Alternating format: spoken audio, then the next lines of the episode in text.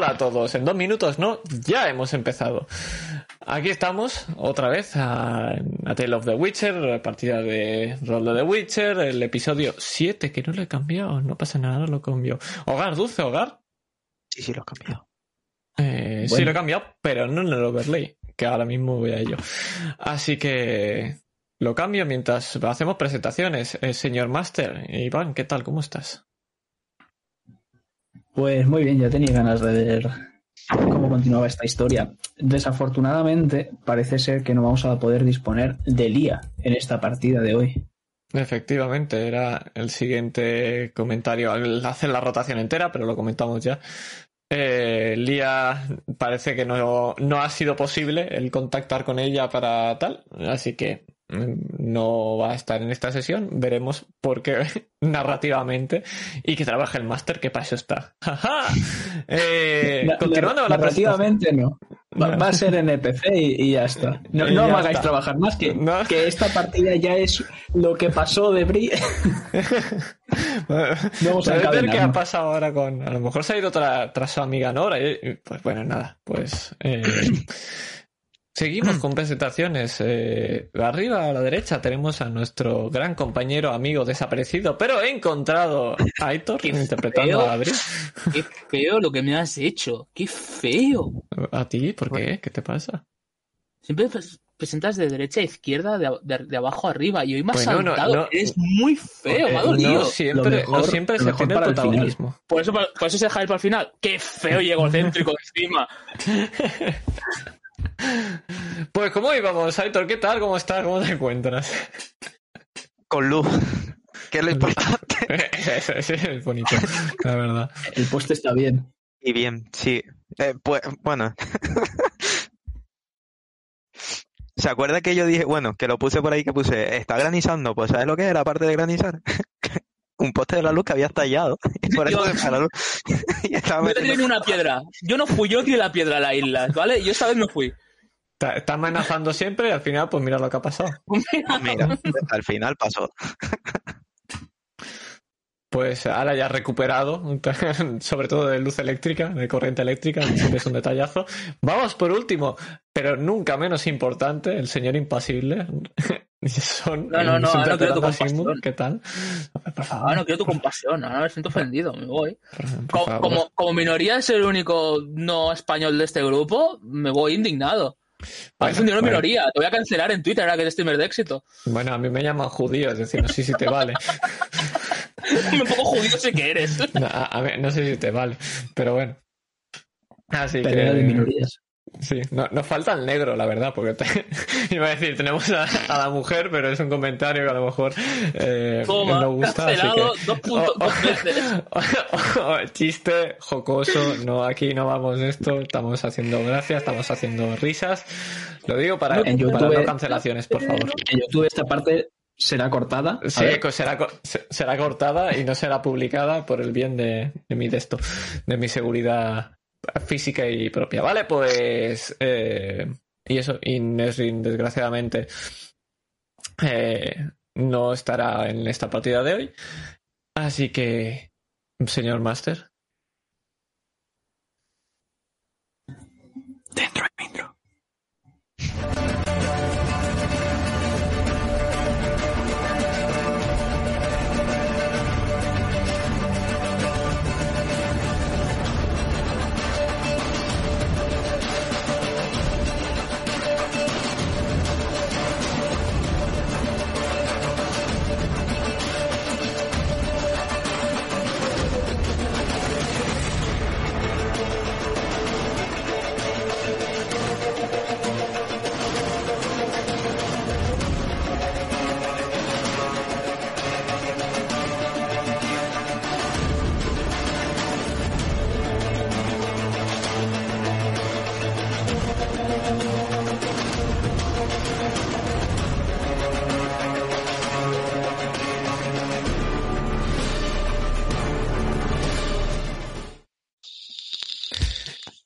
estamos de nuevo y sin más dilación, hoy hago yo el resumen, así que si os parece, pongan musiquita.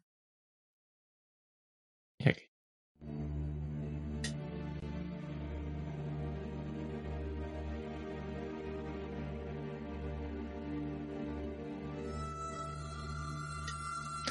El crepitar de unas llamas que nos envuelve.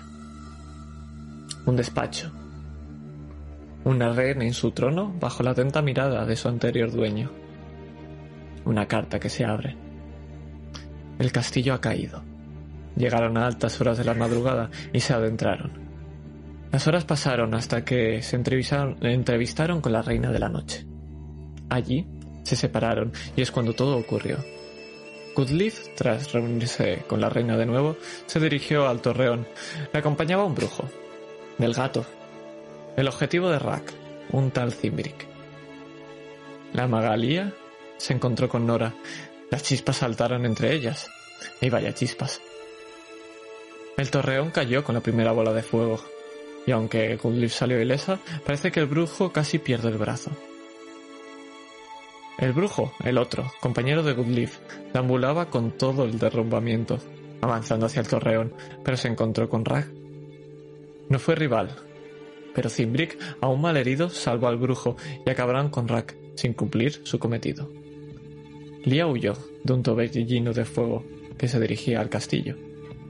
La comandante Ilfer casi capturó a la reina, pero un joven con una ballesta la salvó junto a Outleaf. No pudimos confirmar si la información sobre la muerte de Bridget es fiable. No la encontramos entre los cadáveres, tampoco se la vio con el grupo. Parece que huyeron. Hay habladurías un mediano loco que cerca de Brena avistó a una Garden durante el Festival de la Prosperidad. Si ese loca no se equivoca, parece que se dirigen a la finca junto a una herrera élfica. La carta es lanzada al fuego, que la consume poco a poco.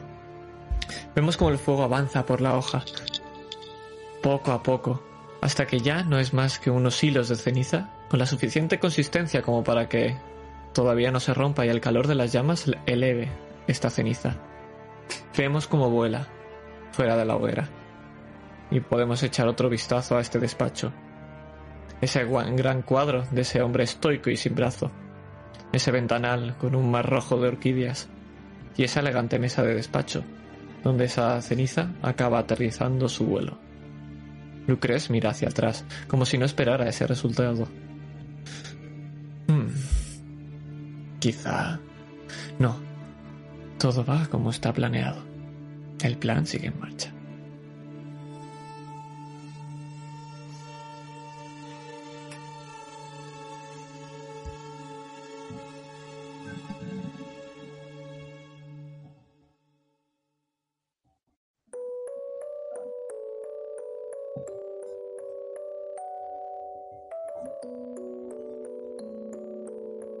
Estamos en un lugar oscuro otra vez.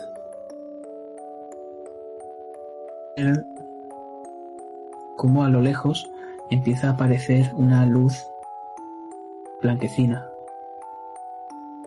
Parece ser una salida. Por fin. Pronto volveré a estar contigo. Te cuidaré como siempre.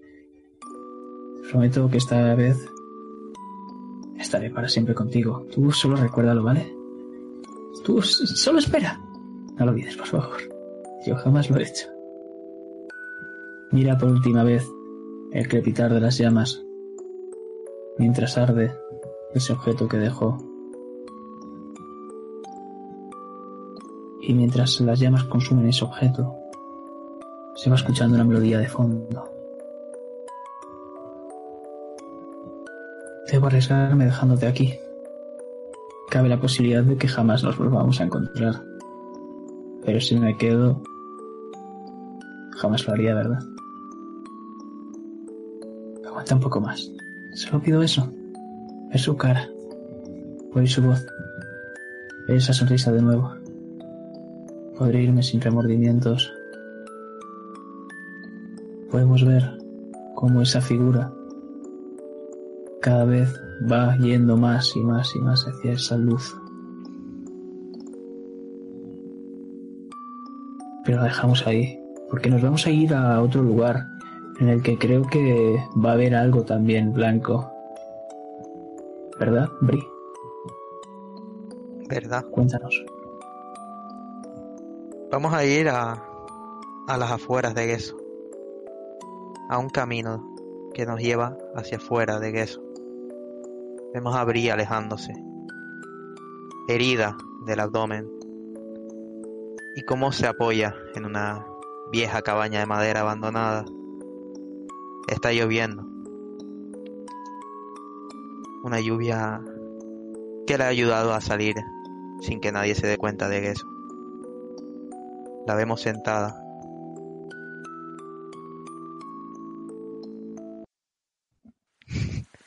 La vemos sentada, con los ojos cerrados, la cabeza apoyada en esa madera fría. Por su cabeza pasan imágenes rápidamente. Una gran mansión. Ella robando un objeto después de haber matado a, a una víctima más. Siguiente imagen, de vuelta en su casa, cogiendo sus cosas y dejando una gran mancha de sangre en el suelo. Y volvemos con ella. Vemos como oímos un ruido en los arbustos. Bri no está para más tonterías, para más peleas. Y mucho menos para saber qué hay ahí. Así que coge uno de sus cuchillos y lo lanza hacia esos arbustos. Se escucha un quejido de, de lobo y se acerca. Vemos un gran lobo blanco en el suelo. Muerto, obviamente, le dio en la cabeza. Arranca el cuchillo y a su lado ve un, una cría de lobo. Se piensa por un momento, ¿sobrevivirá no sobrevivirá? Pero no puede hacerle eso a esa cría tan bonita de lobo blanco. Y la coge en sus brazos. ¿Sabes? Serás mi nueva compañía. Te llamaré Vin. Creo que es un buen nombre, Vin. Y vemos a Bri alejarse. Ni siquiera ella sabe hacia dónde. En búsqueda de un de un nuevo comienzo.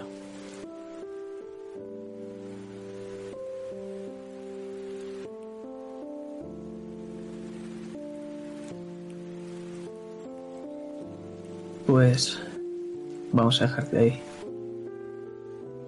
Porque con un rápido pestañeo nos vamos a otro lugar. Dime qué encontramos en esta habitación.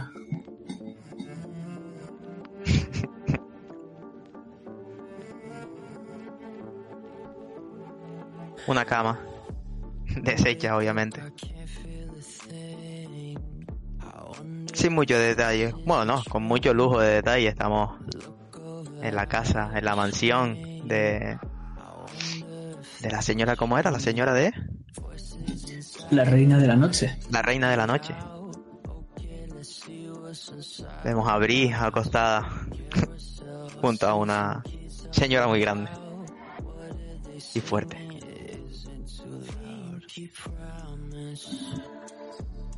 Pues podemos ver justo a la derecha de esta cama un pequeño escritorio, una mesita de noche, mejor dicho, en el cual hay un látigo enrollado que parece tener como si fuesen espinas.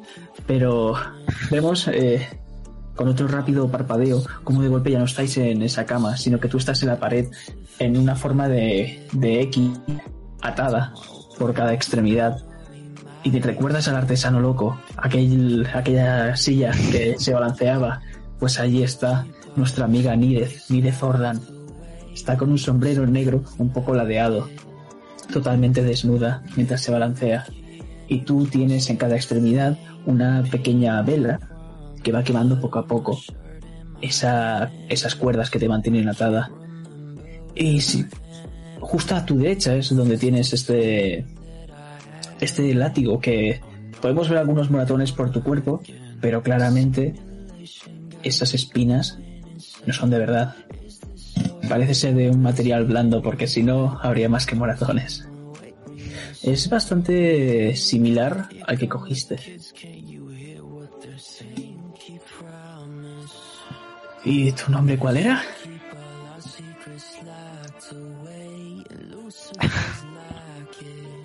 a ti te voy a decir el de verdad.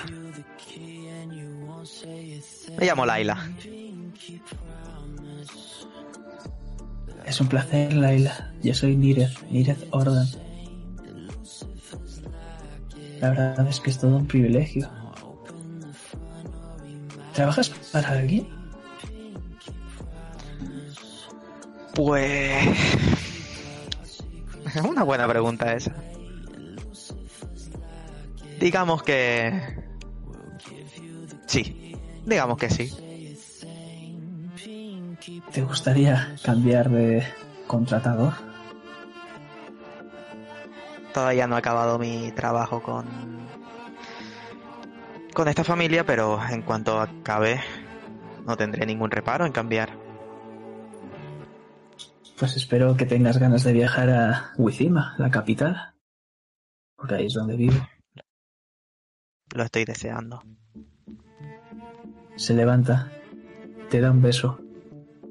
Y justo cuando se separa, tu mano derecha la sientes libre. El sable ha acabado de quemar la cuerda. Aunque es una pena. La guerra civil que está a punto de explotar. La peste. Es algo bastante desafortunado. Aún si vendrías, empieza a recorrer con la lengua tu cuerpo. Obviamente iré a verte y más si me recibes así. Cuando estemos en mi casa te recibiré de una forma mucho mejor. No se me ocurre. Y de golpe escuchas una explosión. Todo retumba. Parece como si fuese un terremoto de la sacudida que pega. ¿Qué ha pasado? Trato de soltarme sin decir nada. Solo tienes una mano libre. Ayúdame. Ayúdame rápido. No tienes nada ahora mismo con lo que soltarte, o sea que ella intenta desatar, pero no puede. Entonces ella coge una vela y empieza a ponerla más cerca de la cuerda de tu pie derecho. Es lo más rápido que puedo hacerlo, cariño. Empiezas a escuchar gritos. Empiezas a escuchar un taconeo y una armadura que parece llevar dos espadas. Está pasando por el pasillo, va hacia la izquierda claramente. Y puedes escuchar como a los pocos segundos un gran estruendo vuelve a sonar y empieza a hacer mucha calor y se empieza a colar humo por debajo de la puerta. ¿Hay alguna otra ventana? Ahora mismo no tienes ninguna ventana en esta habitación. Era un lugar privado, lo ha elegido ella a propósito. Pero tienes suerte porque la puerta se abre. Y puedes ver cómo hay dos personas entrando de negro. Mientras detrás de ellos parece que se alejan más personas de negro. Y una de ellas parece que lleva un cuchillo. Se está dirigiendo hacia Nírez. ¿Qué haces? Eh, no, ¿Me soltó el pie ya, Nírez? ¿O no le dio tiempo? Tanto el pie derecho como la mano derecha están sueltas. Voy a intentar darle una patada a la mano en la que lleva el cuchillo. Pues efectivamente, ves como a cámara lenta se está acercando la mano para clavarle justo en el costado, pero una patada hace que salga para arriba ese cuchillo. El otro se abalanza hacia ti. ¿Qué haces? Puñetazo. Le pegas un puñetazo y puedes ver cómo, justo cuando cae el cuchillo al suelo, corta por donde tienes la mano izquierda, la cuerda. El otro Ah, el se está empezando a levantar y buscar. Le piso la cabeza. Le piso la cabeza y cojo el cuchillo. Si puedo. Le pisas la cabeza y se escucha un crujido. Empieza a salir la sangre. Tienes la pierna izquierda atada. ¿Vas a lanzar ese cuchillo o te vas a desatar primero? Eh,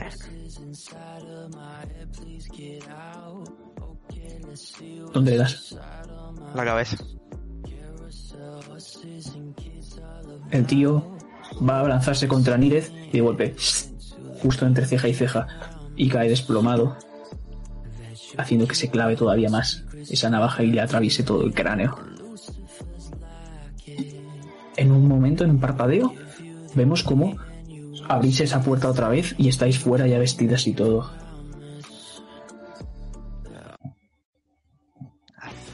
Habré cogido el cuchillo, por cierto.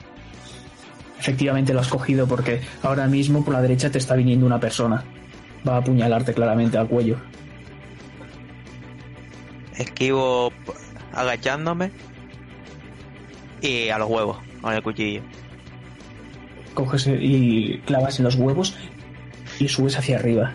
Empieza a desangrarse esa persona. Mientras Nírez te dice, a la derecha, la izquierda no se puede, está lleno de llamas. Empiezas a ver un montón de cuerpos y justo después de esas llamas ves a Zinric. Pues te está diciendo que vayas hacia la derecha. Le hago caso a, a Nimriz. ¿A Nimriz? A, a la que va conmigo. Nírez. Nírez. Madre mía, chiquito. pato. Empiezas a correr y justo en una de estas ves una ventana a la izquierda. Mires por ella. Eh, sí. Pues eso, a cámara lenta vemos cómo giras la cabeza y como una persona está yendo a por ti, a placarte y te va a conseguir placar porque antes de que vayas a esquivarla justo ves lo que hay fuera y es un tornado de llamas arrasándolo todo. Parece que de momento no se dirige hacia el edificio. Me placa entonces. Te placa y te, da, te estampa contra la pared. Te pega un puñetazo bajo. Mírez ves cómo coge a este hombre por el cuello y le pega un puñetazo en la cara. Lo deja sin sentido. Lo Vamos, mato. joder. Y sigo corriendo. Cuchillazo al cuello. Vemos una daga deslizarse y llenando la pared de sangre como si fuese un lienzo. ¿Por dónde? No, no- no hay salida, está la azotea, pero de ahí parecía venir la explosión. Está todo destrozado. Ves una ventana. Voy hacia la ventana. ¿Hay mucha altura? Bastante, pero hay algunos árboles. ¿Puedo saltar? Ayúdame. ¿O no? Efectivamente. Coges y ahí tal vez golpes un poco la ventana para acabar de partirla y ayudas a Nírez a saltar. Nírez se impulsa y empieza a caer por esas ramas, pero justo ves cómo ese tornado se dirige hacia ti y empieza a arrastrarlo todo. Parece ser que no vas a poder ir por ahí. Te das media vuelta, un puñetazo va directo hacia ti. Me agacho y al primer punto vital que encuentre va a ir una cuchillazo. Se clava ese cuchillo en el corazón. Ves cómo empieza a venir más gente. A tu derecha tienes una habitación. Entro a la habitación. Entras a la habitación y tienes una ventana que puedes ver que da hacia el otro, hacia la otra habitación. Puede que así llegues hasta Zinric. La rompo. La rompes y cuando mires hacia, hacia la derecha puedes ver como el tornado está yendo directo hacia ti y notas como te empieza a arrastrar un poco pero consigues llegar. Puedes escuchar un pum, pum, pum, pum y un- como si fuese un estruendo muy grande. El cielo, el cielo, el, el suelo se precipita. Ya no ves a Zinric. La gente se da la vuelta y empieza a ir a, a cargar contra ti. Uno por la derecha y el otro por la izquierda, por arriba. Estos llevan espadas. Salgo. Corriendo. Sales corriendo y puedes ver cómo Mau está subiendo las escaleras y parece ser que va con prisas, lleva la ballesta detrás y parece como si estuviese yendo como a abrazar a algo. Eh... O sea, lo veo, lo veo entretenido, ¿no? No me va a prestar ningún tipo de atención. Mau acaba de entrar en la habitación y lo has perdido, pero notas Vale. justo en el gemelo como una, un cuchillo ha salido disparado y te ha rozado, haciéndote un poco de sangre. Eh, le lanzo uno, el cuchillo a uno de los dos que me están siguiendo. Lo lanzas y el otro va a intentar clavarte la espada. Justo en el vientre. Eh, le esquivo y trato de desarmarle. O patada a los huevos, que eso siempre funciona también. Pues le das una patada a los huevos y mientras le coges la muñeca se la retuerces. La- el cuchillo, bueno, perdón, la espada ahora mismo ha caído en tus manos. Lo mato. Y sigo huyendo. Quiero bajar al seguir. suelo. Vas a seguir huyendo, pero te das la vuelta y vas a ir hacia ese agujero. Pero de golpe ves y escuchas como hace algo. ¡Cling! Y un casco rueda saliendo de la habitación con una flecha clavada. Y puedes ver a una gran mujer que quiero que me describa rápidamente eh, Goodleaf. Es una mujer eh, de una tez morena. Ves que está rapada y tiene una. Una. Ay, se me ha ido la palabra. Eh, unas rastas. pegadas al- unas rastas, rastas. Pegadas al. a- al cráneo. Eh, lleva una, una armadura pesada. De un color eh, blanco y dorado.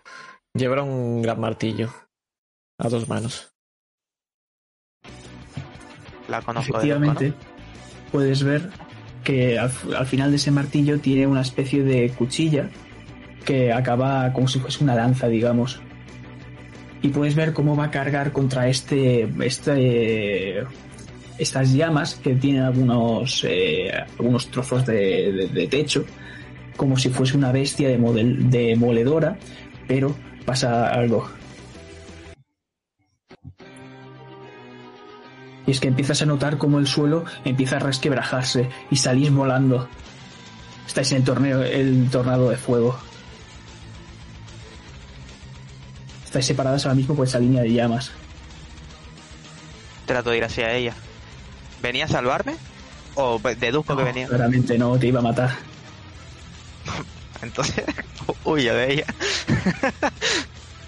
Estás en mitad de este tornado de fuego dando vueltas que un poco más y puedes llegar a vomitar. Y efectivamente Vale, vale. puedes ver cómo hay una hay una especie de, de pared que tiene un marco de ventana y eh, suelo, pero no tiene ni techo ni las demás paredes y está flotando detrás de ti. Tú estás estás yendo así, ¿Mm? pues lo tienes justo detrás. Y tienes a esta mujer, a Ifer, delante. O sea que si quieres podrías llegar a saltar en una heroicidad y llegar hasta ahí. No puedes quedarte. Ahora mismo estáis flotando en el aire.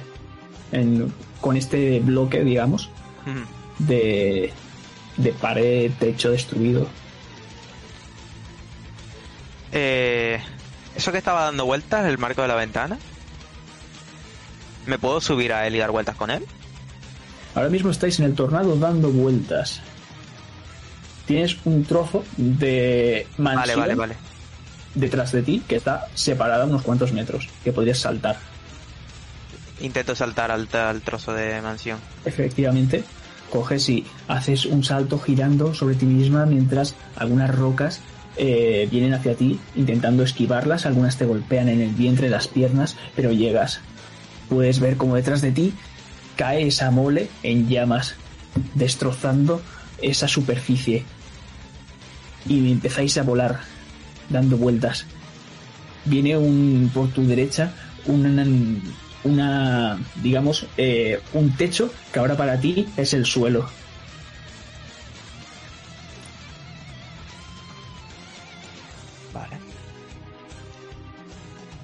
Mi idea es esconderme. si puedo hacer. Es imposible esconderte. Vale, pues. Viendo que no hay más salida, vamos a apagarnos. Intentaré acercarme a ella entonces. Puedes llegar hasta allí, pero ella te sigue detrás como si nadas en el, en esta, en este tornado de fuego que ves como de la velocidad que está teniendo las llamas no pueden fluir por aquí y empieza a apagarse y simplemente ahora es un tornado, pero la tienes detrás de ti. Tírame a esquivar.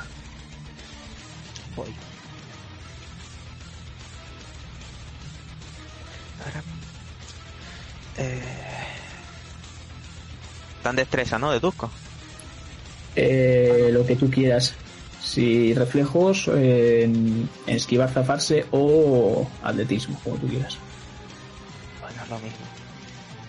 Ah, no, no es lo mismo. Pues atletismo. Si quieres gastar algún punto, eres libre de hacerlo. Sí, voy a gastar dos puntos. Perfecto. Uf, sí, voy a necesitar dos puntos. pues 18. 18.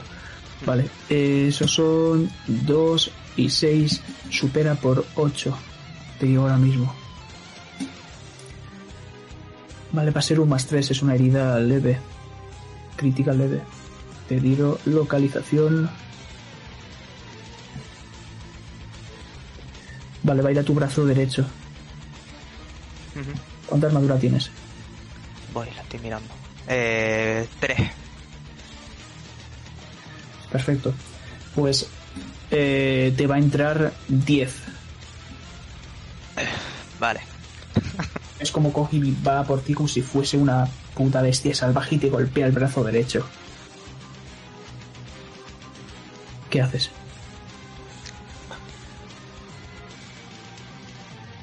Le voy a picar los ojos.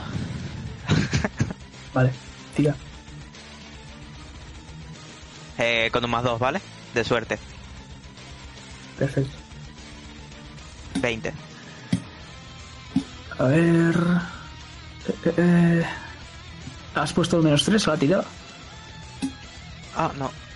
Eh, pues 17. Un 17, ¿no? Vale. Eh. Vale, lo que va a hacer es intentar bloquear con ese gran martillo. Se va a poner enfrente de los ojos. Joder. Vale. ¿Quieres gastar una acción extra? Sí, eh, me voy corriendo y Vale. voy a intentar huir. Maricón el último. Perfecto. Tírame atletismo. Eh, voy. Tenemos cuatro cosas abiertas. Así que. Joder. 13. Menos 3, pues 10. Vale. Eh, ¿Cuánto tienes en torso? Nada. Vale, te comes 10 entonces. ¿Cuánta vida te queda? 10. Perfecto. Saltas hacia otra plataforma y puedes notar cómo te coge por un momento el pie y eso hace que te frene, pero igualmente consigues llegar, pero no puedes esquivar esas piedras que venían hacia ti y te empiezan a golpear por todo el torso dejándote marcas y empezarán a sangrar.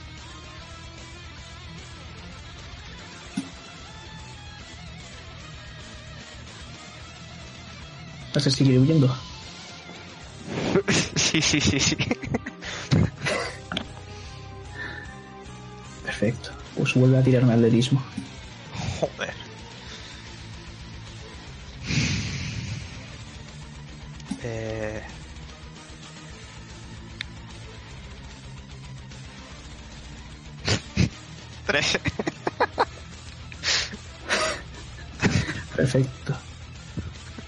Pues no vas a poder conseguir escapar de ella. Tírame a esquivar.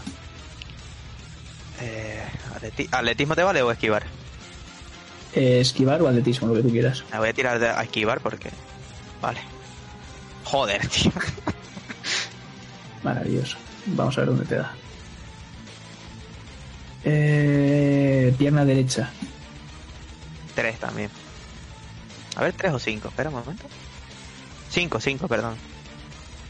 Tienes 5. Vale, eh, esos son 15. Sí. Eh, entre 2, 7 te vas a comer. Toma. Puedes ver cómo justo en esa pierna, en vez de darte un martillazo, coge y lo, lo pone en diagonal y te clava en el gemelo. Justo esa punta de lanza. La tienes enfrente, clavada esa lanza en tu gemelo. ¿Qué haces? A cuchillar. Lo único que me queda. No voy a poder huir, así que... A cuchillas y tírame daño directamente porque no puede defenderse. Eh... Join attack, ¿no? Supongo. fast, el tocho, lo que tú quieras, el de daño. Vale, vale. Como tú quieras. Le vas a dar directamente, o sea que tírame el daño. Eh, random, ¿no? La localización. Eh, donde tú quieras. Vale. Si ha sido apuntar a la cabeza, que es lo que tiene visible ahora mismo, a la cabeza, si no, El primero va a ser a donde tranque y el segundo va a ser a la cabeza, ¿vale? perfecto. Y ahora Vas a dar igual, ¿eh? O sea, no, no hace falta, tírame el daño. Pero- Localización del primero.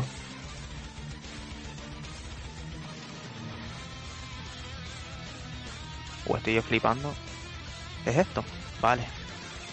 Ah, no, esto no es, ¿no? Me tienes que dar a golpe localizado.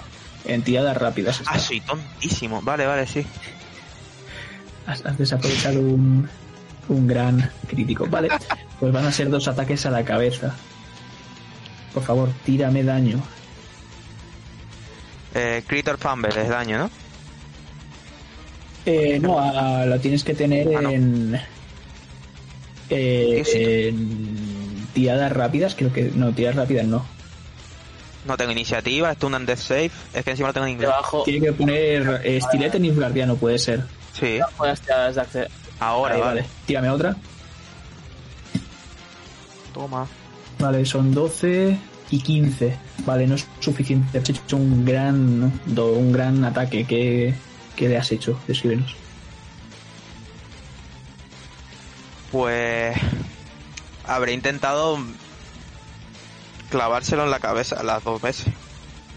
Supongo que habré fallado, o sea, le habré dado en la mejilla eh, una y la otra, no sé, que, para que no sea mortal en la cabeza. Eh, Pues efectivamente iba a ser mortal. Pero es que el primer navajazo ella ya ha empezado a tirar la cabeza hacia atrás. Y ha ido a su cuello. Pero ha conseguido que no sea un gran corte. Tírame esquivar última vez. sí, es la última. Eh, ahora va a ser atletismo. Creo que no va a hacer falta que tires, pero bueno. Yo tiro por si sale crítico. Venga. Yo, yo no voy a tirar el crítico si te parece, ¿vale? vale, vale. Perfecto.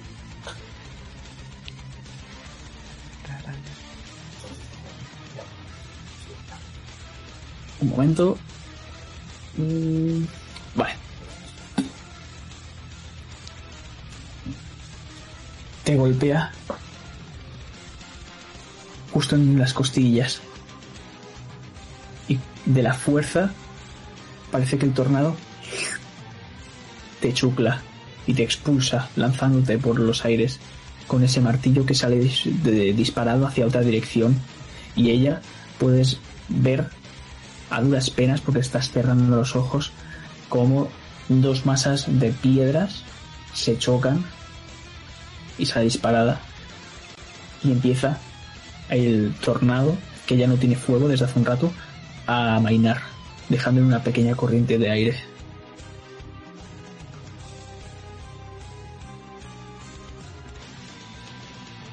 Puedes ver cómo coges y tus ojos de golpe se abren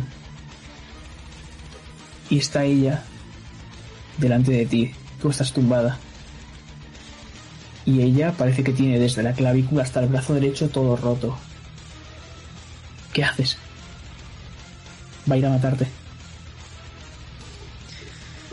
Voy a intentar atacarlo una última vez. Estoy en el suelo. pero ¿cómo, cómo vas a atacarle? con las piernas Lo rotas. primero que coja. Pero es que no tienes nada, todo ha salido despedido. Y puedes ver cómo ha traído con su consigo un- Ah, un- el martillo con el brazo izquierdo y cómo iba a poco a poco. Y tú has intentado buscar algo. Y coge y levanta con un solo brazo el martillo, dejando ese filo de lanza que brilla con el reflejo de la luz del amanecer. Y hace... Cierra los ojos sí.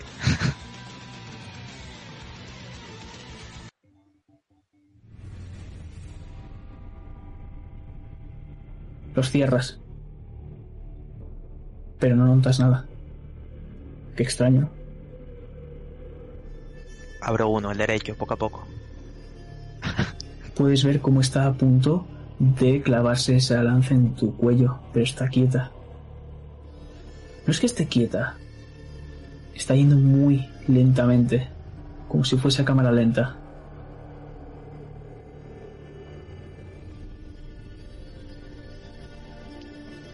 Intento agarrarla.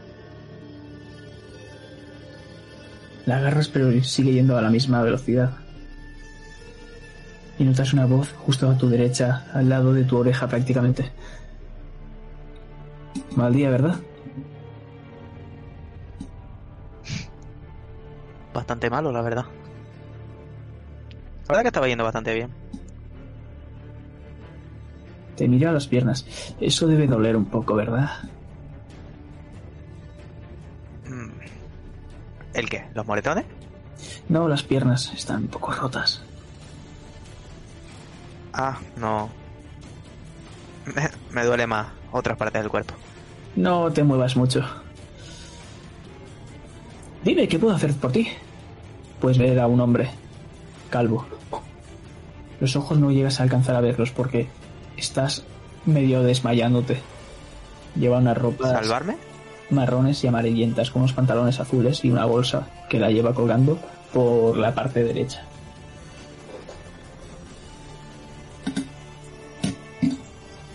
Salvarte. Lo veo bien. Lo veo justo. Ah, sí.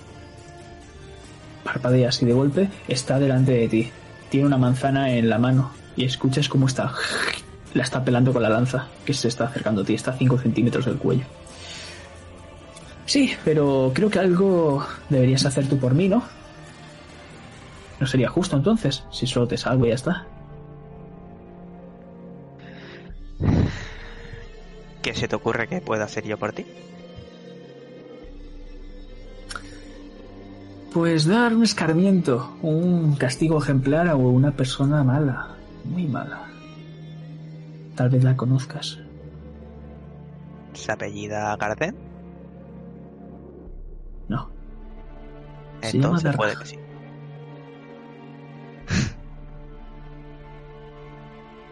Podemos Digamos seguir que... Sí, aunque debes hacerlo rápido, ¿no? Porque puedes ver cómo se lanza, sigue aproximándose. Digamos que hace tiempo me gustaba conceder deseos a la gente. Y debería haber pensado antes a quién se los concedía y a quién no. Pero contigo haré una excepción, porque sabes que eres una mala persona, ¿no? Una asesina. Eso no es importante. Sí, efectivamente, tu amigo. Bueno, ya no lo es. De tu pasado lo recuerdas, ¿no? Sí. ¿Qué quieres? ¿Que lo mate? Sí puedes. Trato hecho. Aceptas muy rápido, ¿verdad? Para La hacer verdad que era una de mis intenciones. antes de firmar y sellar el, nuestro acuerdo, debo advertirte. Y es que puedes ver cómo está cortando un trozo de manzana. ¿Quieres? Eh, me gustaría que echaras un poco la lanza para atrás. Llámame No, Tiki-Miki. No puedo hacer todo en este mundo, lo siento. Bueno, es una pena. Ves cómo se mete el trozo en la boca. Y esa lanza sigue acercándose, pero muy, muy, muy despacio. Digamos que para acabar con él necesitarás que te dé algo. Pero con la condición de que me lo devuelvas a su debido tiempo. ¿El qué? Algo que perdiste. ¿La memoria? Perdiste- ¿Los recuerdos? chica lista. Aunque si quieres lograr acabar con él, también debo preguntarte algo. ¿Es vivir en la realidad o en la ignorancia? En la realidad. ¿Estás seguro? ¿Qué conlleva vivir en la realidad? Si lo puedo saber. Dolor. Mm. ¿Y en la ignorancia? Menos dolor. Pero creo La que tú quieres... entonces. Así pensaba. Puedes ver a tu izquierda cómo de golpe aparece y tiene un espejo. Detrás puedes ver la forma de un gato. Entonces vas a vivir en la realidad. Te voy a dejar que te despidas entonces. Puedes notar como por la derecha algo te chupa la cara.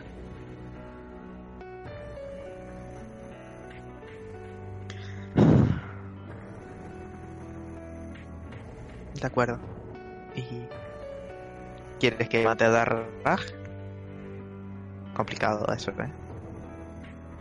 No, tú no tienes que convertirte en nada. Debes despedirte de tu amigo.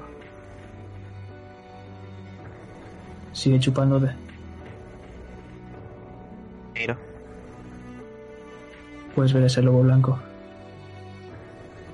A tu lado. Está tumbándose, justo recostándose, recostándose a tu lado. Mientras te mira con pena.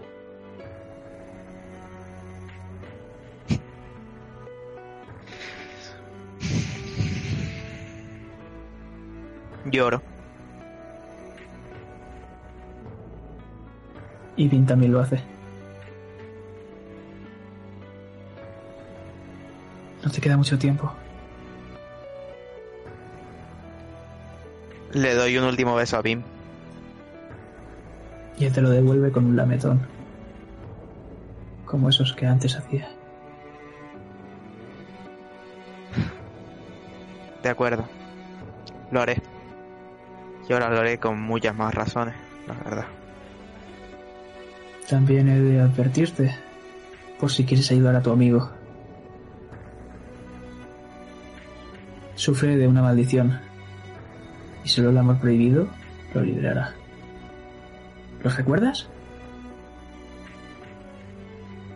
Tengo una pregunta para ti, Bri. En Metarroll esto. ¿Plata para ti es un amigo cercano? ¿O no?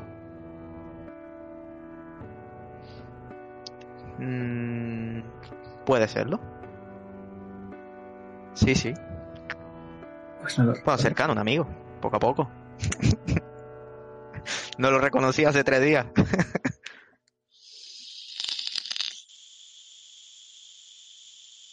Te lo encontrarás pronto. Él te podrá explicar más. Siempre lo ha hecho. Antes de que nos separemos. Espero que nunca te arrepientas de esta decisión, Bri.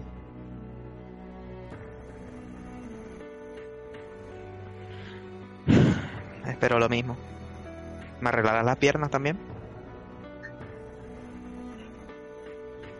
Eso sería hacer un nuevo trato, ¿no? Y puedes ver cómo Vin pasa por encima de ti sin mirar hacia atrás y se mete en ese espejo. Y de ese espejo, cuando menos te esperas, sale una persona. ¿Quién sale? No hay trato. El ya está hecho.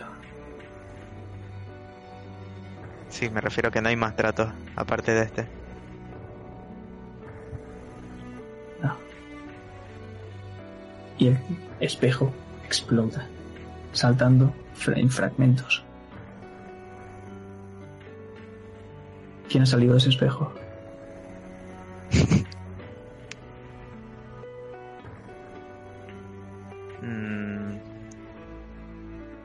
¿Sí ve? es lo único, la única que se me viene a la cabeza. ¿Y cómo es?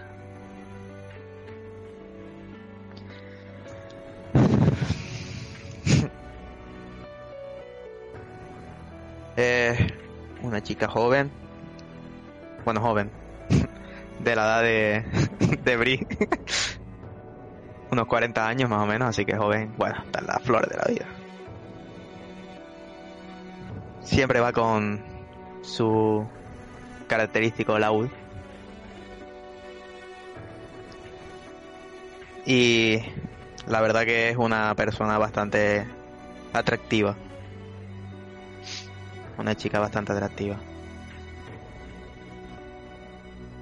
Y con esa explosión, viendo cómo los cristales se dirigen hacia ti y ella salta a abrazarte, vemos cómo te desmayas.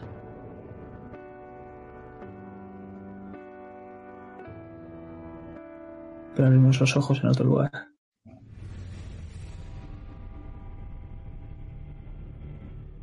Porque tanto Sigmund como Lía todos habéis entrado en esa carpa roja con franjas blancas, en el que habían varios espejos, cuatro en concreto. Uno de ellos parece fragmentado. Justo a su lado tiene un espejo en el que detrás parece haber un ángel con las alas desplegadas y una espada llameante. De este hay uno que tiene un colibrí que está recubierto de llamas. Y el otro lo dejaremos para más tarde. Porque, como he dicho, habéis entrado a la vez. Pero, Sigmund, cuando vas a hablar o vas a mirar a Gundif o a Lía, ya no están. Hay un hombre calvo. Ropas amarillentas, marrones. Pantalones azules. Los ojos no puedes llegar a verlos, porque está oscuro. Lleva una especie de bolsa que cae hacia la derecha. Bienvenido. Miro mi entorno. No hay nada más. Ahora mismo solo está el espejo que tienes enfrente de ti, en el cual te estás viendo reflejado, y a la izquierda ese que estaba fragmentado, con trozos por el suelo. Gracias, supongo. ¿A ti? ¿A qué debo este placer? La verdad es que no sé, esperaba que me dijeras. ¿Dónde estoy, para ser exactos? A las afueras de Brena. En la feria parece ser. Miro, miro mi entorno digo, muy pinta de feria no tiene. Bueno. Aquí de vez en cuando hacemos espectáculos. Lo he cogido prestado. Interesante. ¿Y es una carpa?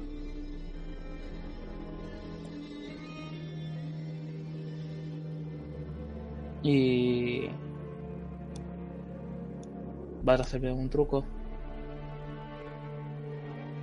¿Eso es lo que deseas?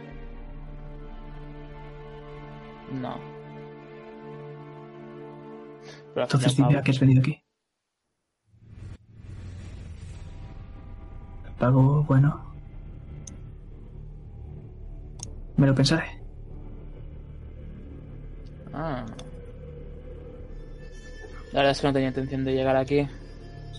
He entrado y sin más me he encontrado delante de esto. A a mucha gente le suele pasar. ¿Dónde estaban mis compañeros? Puede que aquí. Puede que fuera. Puede que en ningún lado. ¿Eso es lo que deseas saber? Lo, lo miro no mal, pero sí con. con. eh, desconfianza. No me fío de. no sé quién es, no sé qué hago aquí. No sé de esto. Entonces lo miro un poco con desconfianza. Digo, ¿por qué tanto interés en lo que deseo y en lo que no? ¿Quién eres? Porque puedo hacer realidad tus sueños. Al menos alguno de ellos. Tengo varios nombres. Señor de los espejos. Te enseña el espejo que tienes delante de ti. Algunos me llaman Gaunter o Dim. En otro lugar me llamaban Ginger. Toma. Mm. Y supongo que consigues un deseo a cambio de. Hombre, no puede ser gratis, ¿verdad? No, pero que tendré que sacrificar a cambio de ese deseo. Depende del deseo que quieras. Claramente.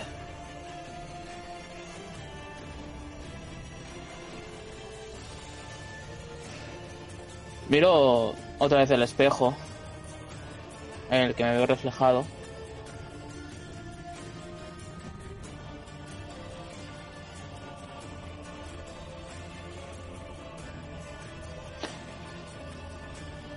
Se me ocurre algo. Adelante. ¿Quién terminó con mi aldea?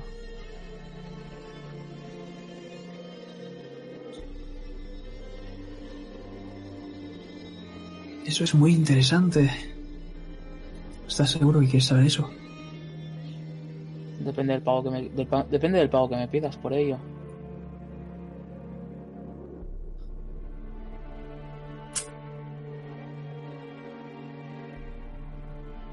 Se queda pensando, mirando a ese espejo. Mm. Dime, ¿te consideras mala persona? ¿Me puedo considerar persona? Para mí lo eres.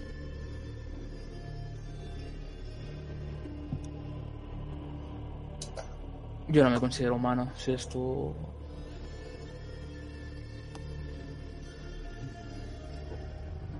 El pago será ayudarme cuando lo necesite.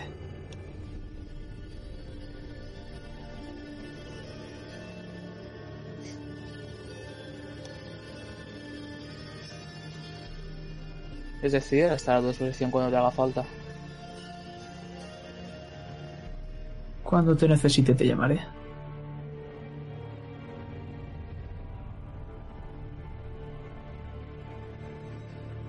¿Hay trato?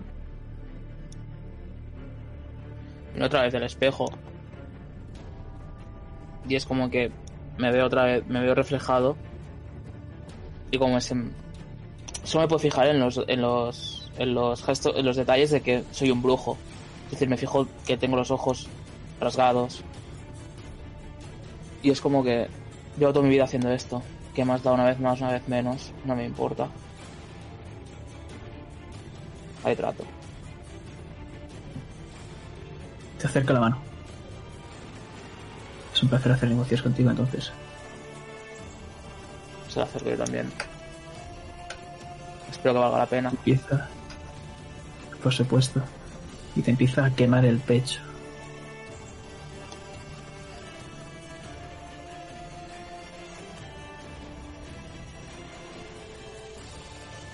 Básicamente, es un ser muy poderoso. Un monstruo. Le llaman el renegado.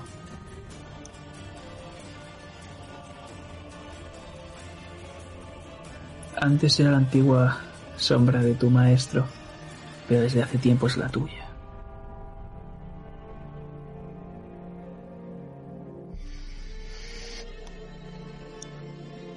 ¿Puedo decirte más?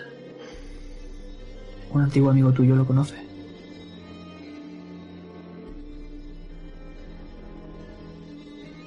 Amigo mío. En efecto. ¿Te acuerdas de un mago? Sí. ¿Cómo Uy, se se, ha tirado solo. Sí, sí, sé a quién te refieres.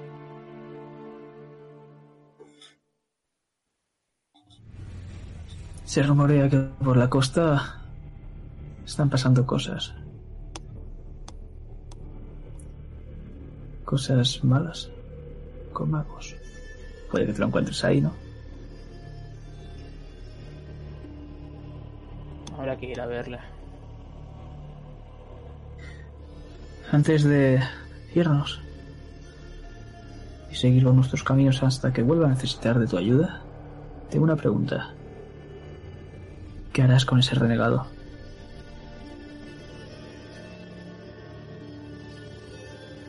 Has dicho que es un monstruo, ¿no? Depende de la perspectiva. Tú también crees que eres un monstruo, ¿no? Te sonríe. Qué, qué paradoja. Soy un monstruo que caza monstruos. Pero para mí no. Y sonríe cuando Sí. digo esto. ¿Tomarás venganza? ¿Déjalas vivir?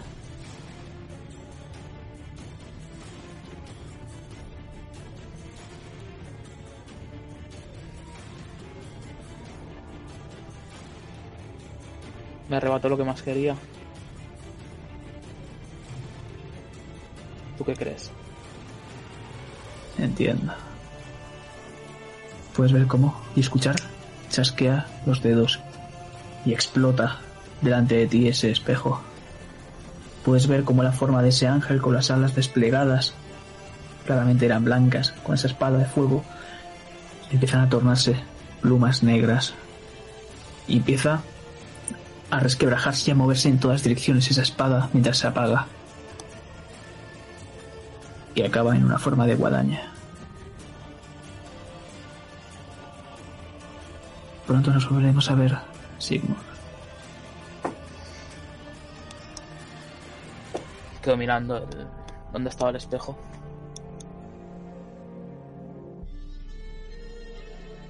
y te dejamos ahí viendo cómo poco a poco estos cristales del espejo en el que estabas delante y los de la izquierda empiezan a moverse por el suelo y se empiezan a unir entre ellos los del gato y las del ángel.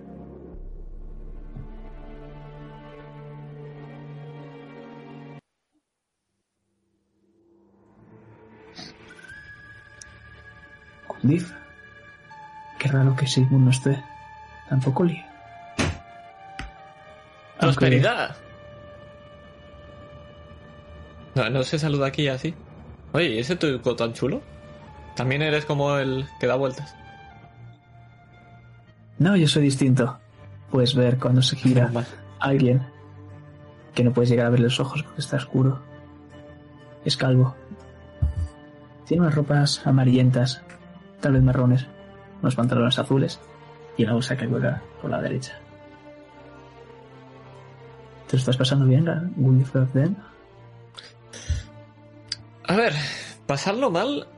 Sí, para que de- para que mentirnos hay algunas cosas que cambiaría, pero generalmente está siendo interesante, sería la frase. Momentos buenos y malos. Como todo el mundo. ¿Te gusta? Te señala un espejo. Detrás tiene una orquídea. Y puedes ver cómo está llena de pétalos que parecen estar cayendo. Pues sí, parece hecho está para mí. ¿Cuánto vale? ¿Tengo que darte algo a cambio? No tengo un espejo más pequeño para que me des uno más grande. Es que no acabo de entender bien todavía cómo funciona esto. Lo gira hacia ti. ¿De verdad lo quieres? ¿Para qué? Pues, Para usarlo. Un espejo. Me gusta. Puedo verme. Además, le gusta ese toque de orquídeas, como puedes. y se señala el tatuaje. Entonces, acércate. Ponte delante. Me acerco, pero antes de acercarme doy un par de vueltas, reviso todo, toqueteo un poco el, el espejo y luego me coloco delante.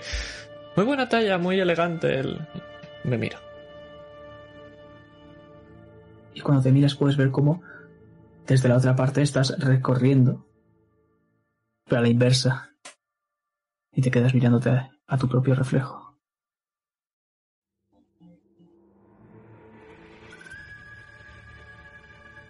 Soy un truco chulo. No sé cómo se hacen estos espejos inversos, pero interesante. Son caros. Mucho. ¿Qué es lo que deseas? ¿Cómo puedo ayudarte? ¿Desear ayudarme? ¿No me ibas a dar el espejo? ¿Es eso lo que deseas? No acabo de funcionar. A ver, ¿no te tenía que dar algo antes y luego... Quiero el espejo. ¿Te tengo que dar algo a cambio? Un espejo más chiquito. Pero funciona así, ¿no? O, o yo qué sé. Esta parte de la feria no es la misma que la, el resto. Joder, macho, y eso a mí no me han avisado. ¿Cómo funciona esto entonces?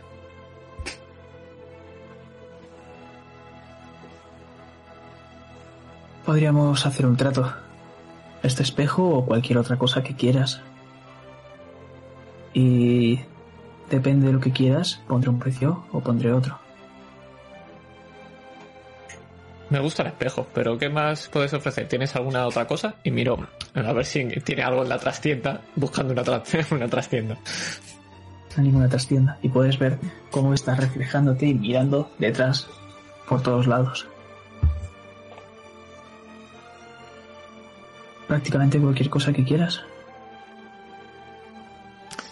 A ver, verás, soy una Arden. Prácticamente todo lo que quiero lo tengo.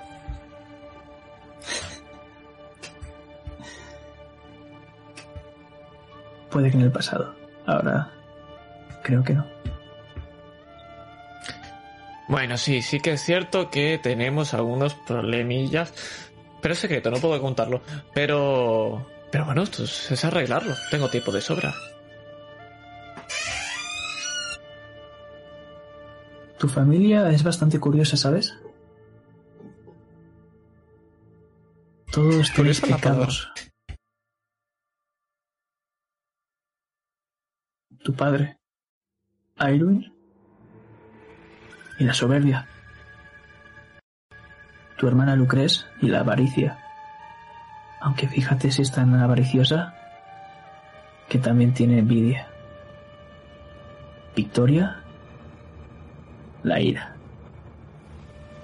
¿Y tú, Gundif? ¿Cuál es tu pecado? Otro amigo de papá, imagino. Otro que sabe mucho de la familia. La No. verdad, probablemente todos.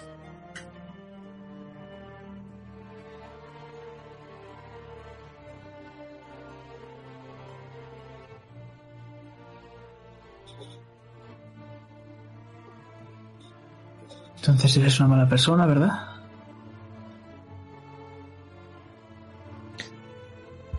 Nunca la había considerado ni lo había pensado. Soy una noble estándar, pero me preocupo por la gente que quiero, aunque sé que es cierto que he hecho cosas que serían moralmente, bueno, poco éticas. Pero...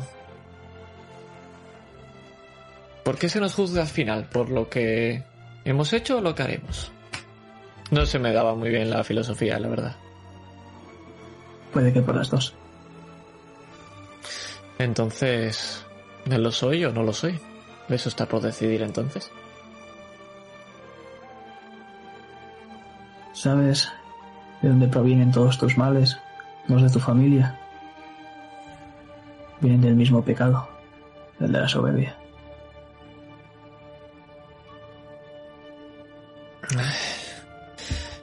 No me está gustando este juego. Eh, ¿El espejo?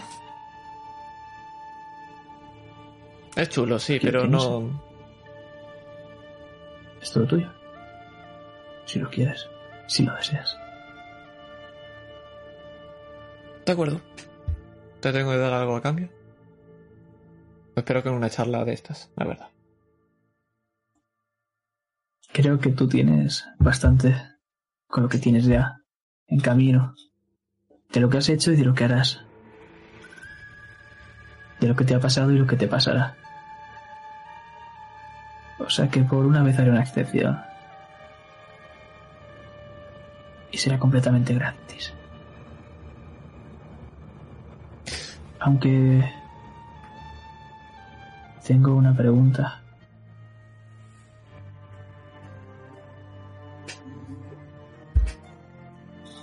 se acerca mucho a ti.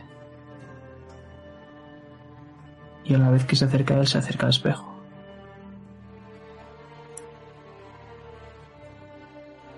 ¿Has nacido buena?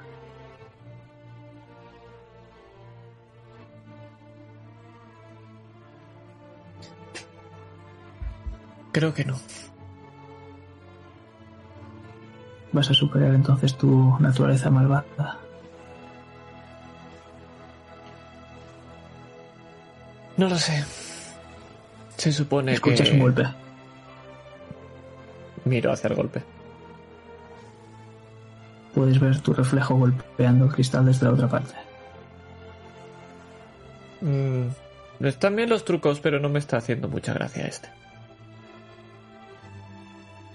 Yo no estoy haciendo nada.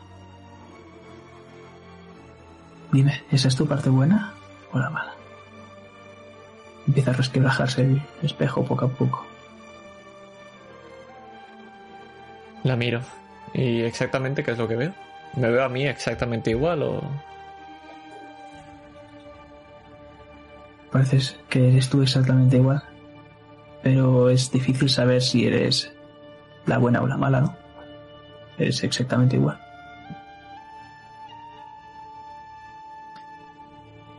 No lo sé.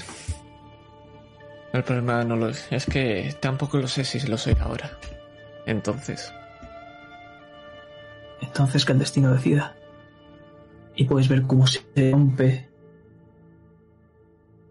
Y una mano sale de él. Y te introduce en él. Podemos ver cómo la cámara se aparta y se empiezan a escuchar forcejeos. Y hay un momento en el que acaba de explotar. Mientras esos pétalos de orquídea, en verdad eran gotas de sangre, empiezan a bajar por el espejo. Sale Gundif, Gundif Gakden. Pero... ¿La buena o la mala? Pero eso nos interesa saberlo. Lo descubriremos más adelante.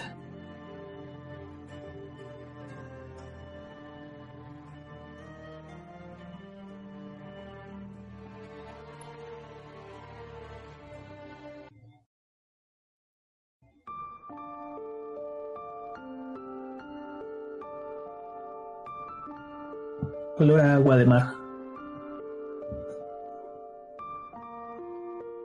Sonido de las olas rompiendo. El sonido de alguien despertándose. Unos grilletes chocan contra la pared, haciendo que suene un sonido metálico. Bri, ¿qué haces aquí? ¿Dónde estás? Está muy oscuro.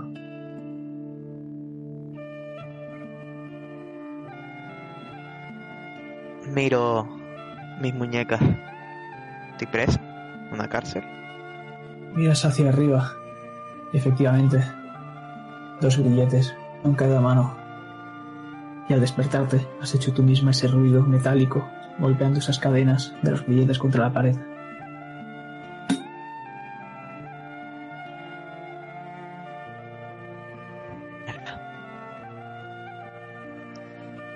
De mover piernas. sentada. Y efectivamente, las mueves un poco, pero te hacen. te causan gran dolor el moverlas, porque podemos ver unas piernas retorcidas, con los huesos rotos y fragmentados.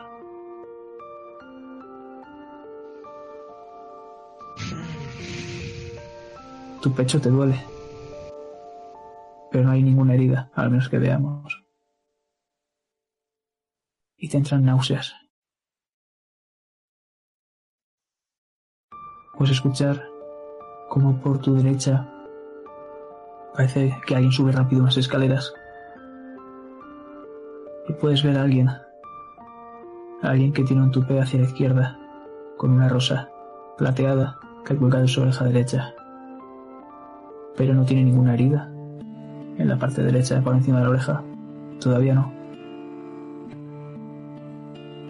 Brigitte, ¿estás bien? Joder. ¿Dónde Plata. estás? Todavía no conoces ese nombre. ¿Conoces otro? Federico.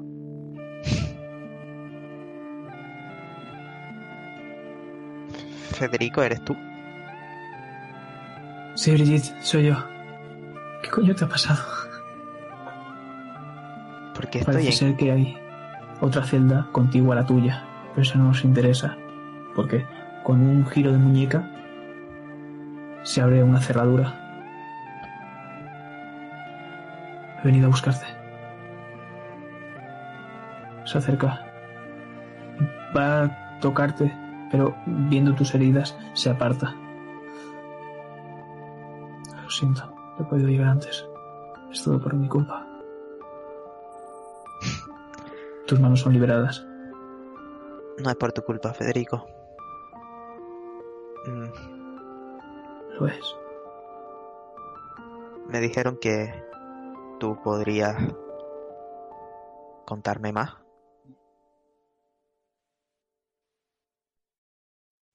¿Más? Y te dejamos ahí.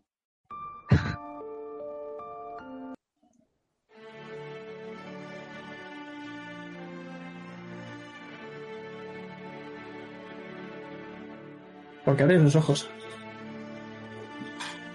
Estás entre unas sábanas rojizas, una gran cama, una gran habitación. Es de color marrón. Hay muchos muebles exóticos. Hay un gran ventanal y puedes ver las afueras. No sabes exactamente dónde estás. Pero al abrir los ojos sin moverte, alguien ha cogido con la mano y te ha puesto otra vez tumbada. No te muevas. Bri.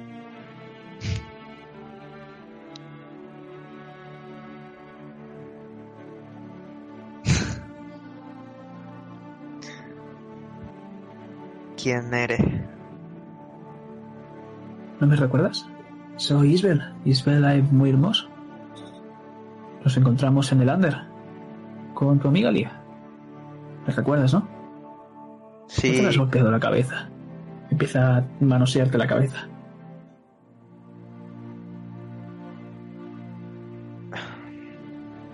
¿dónde está Federico?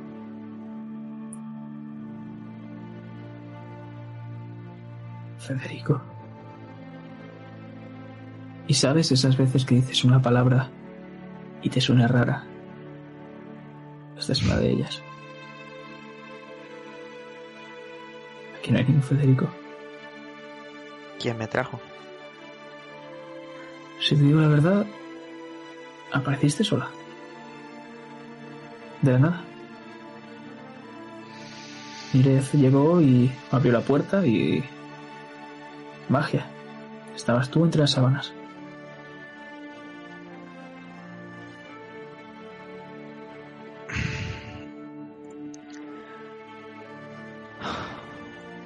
¿Vine sola?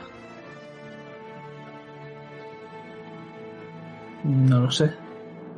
Pregúntaselo a Nir. Yo he llegado...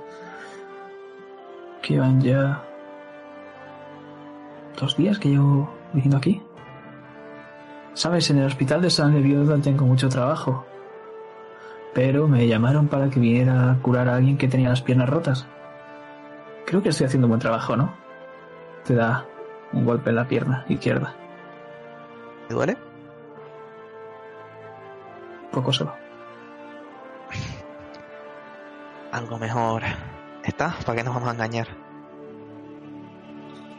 No sé qué hiciste, pero... Estás mal, muy mal de la cabeza.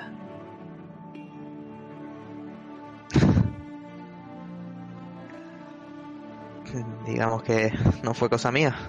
Pero bueno. Goodleaf, ¿Qué pasa con ella? Garden. ¿Dónde está? Pues me imagino que en la capital, ¿no?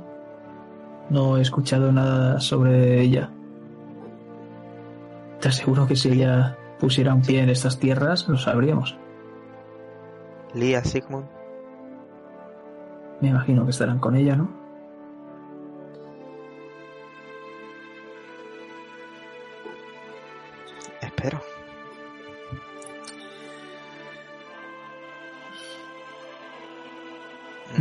Como te he dicho, estás en la casa de Mírez, Mírez Ordan. Me dijo que te conocía de una fiesta mm, tanto movidita. No quiso entrar en detalles, pero... Movidita. Me gusta que no haya entrado en detalle. Entonces está salvo, Nires. Sí, un par de heridas, un esguince. Para haber rebotado entre las ramas de los árboles, bastante bien, la verdad.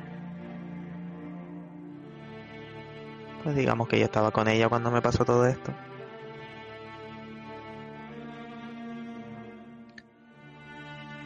Me dijo que saltó por una ventana desnuda, prácticamente. No le dio tiempo a llevar todas sus ropas. Movidita entonces, ¿no? Bastante, movidita. ¿Tú sabes de, de magias? Hombre, si no supiera de magia, creo que tus piernas seguirían rotas. Ya, pero... Bueno, no te voy a subestimar después de haberme curado, la verdad, para que no vamos a engañar. Mm, Haces bien. Las podría volver a romper. No, no hace falta. ¿Alguien? O sea, ¿qué poder tienes que tener para hacer un torbellino e ir dentro de él? Pues alguien con mucho tiempo libre y mala leche. ¿De qué era el torbellino? Fuego. Después se calmó, después de darle dos puñaladas en la cabeza. No sirve para nada, pero La verdad es que me extrañaría mucho que el propio mago que haga un vórtice llameante esté en el propio vórtice llameante. no era un mago. Entonces no puede haberlo hecho. Debería haber otra persona por ahí. ¿Y quién es capaz de ir dentro de un vórtice llameante? ¿Tú? ¿Y quién iba conmigo? Alguien me rompió las piernas, no me las rompí yo solo. Sola. Bueno, me imagino, me imagino que fue más la caída lo que hizo que te las rompieras. Yo me Pero bueno, no te preocupes. eh, ese mago, esa maga, quien haya sido, tampoco es tan bueno. Digamos que hay hechizos mucho, mucho más chungos. No era un mago, algo iba adentro, con un martillo, muy grande por cierto. Y él también. ¿Serán los bandidos? ¿Qué bandido puede ir dentro de un vórtice de fuego? No lo sé, tú ibas dentro de él, ¿no? Cualquiera podría entonces. Yo. Dejémonos de tanta charcha, de tanta cháchara. ¿Alguien te espera? Una reunión te espera, más bien. ¿Con quién? Si puedo saberlo. Creo que lo conoces. Plata. Y nos vamos de ahí. Me va a volver loco.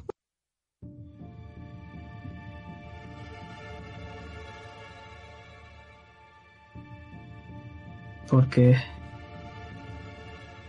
nos hemos dirigido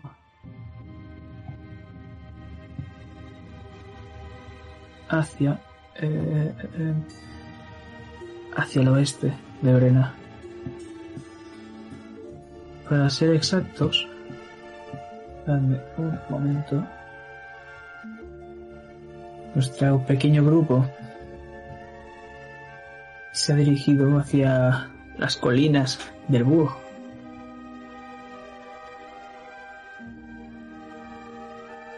No dentro de esas colinas ni por encima, claramente, sino en la base. A una pequeña o gran finca. Pero eso lo vamos a saber pronto. Porque llegáis. Llegáis entre el bosque y te encuentras una pequeña casa que vamos a ir describiendo un poco entre todos. Menos que no esté claro. Eso sí, os voy a decir algo. Y es que parece que no está muy bien conservada. Tiene un jardín, pero todavía no tiene ninguna flor, no ha nacido todavía ninguna. Y entre este jardín que está regando hay una persona. ¿Quién es esta persona? ¿Goodleaf? ¿Quién es Ren?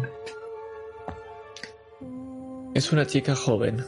Parece bastante pequeña. Claramente no es mayor de edad si existiera la mayoría de edad aquí en, The Witcher de alguna manera. Vemos que tiene la mitad del pelo de un color y la mitad está rapado. El pelo es blanco. Tiene un vestido con un escote bastante grande, de color negro. Y además tiene un tatuaje, que a primera vista no parece un tatuaje, parece simplemente un collar. Justo en el centro del escote tiene un pétalo de una orquídea. Pero es un tatuaje, aunque desde aquí no se ve bien.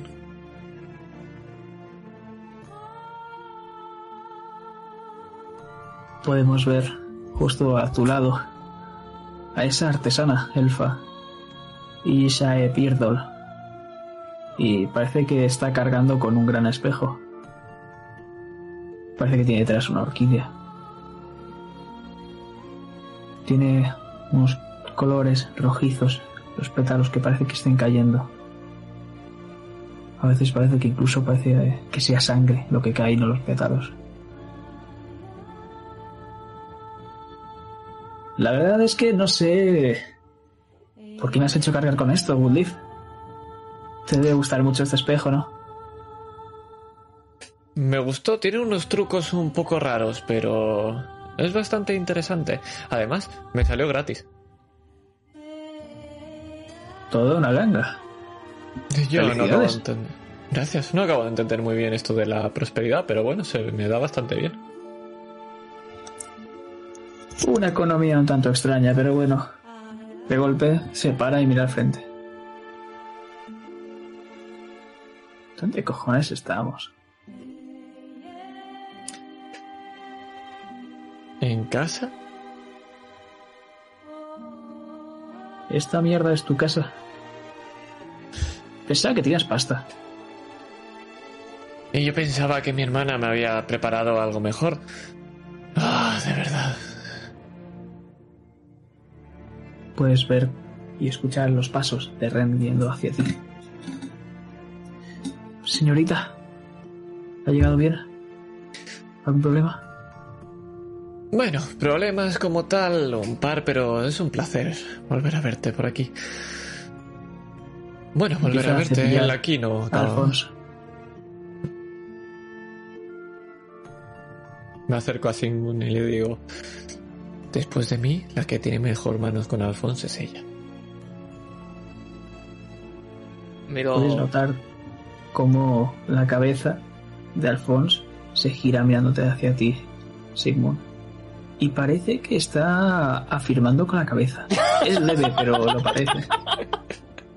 No sabemos si realmente está afirmando o no. Es un caballo, ¿verdad? No sé por qué no me extraña.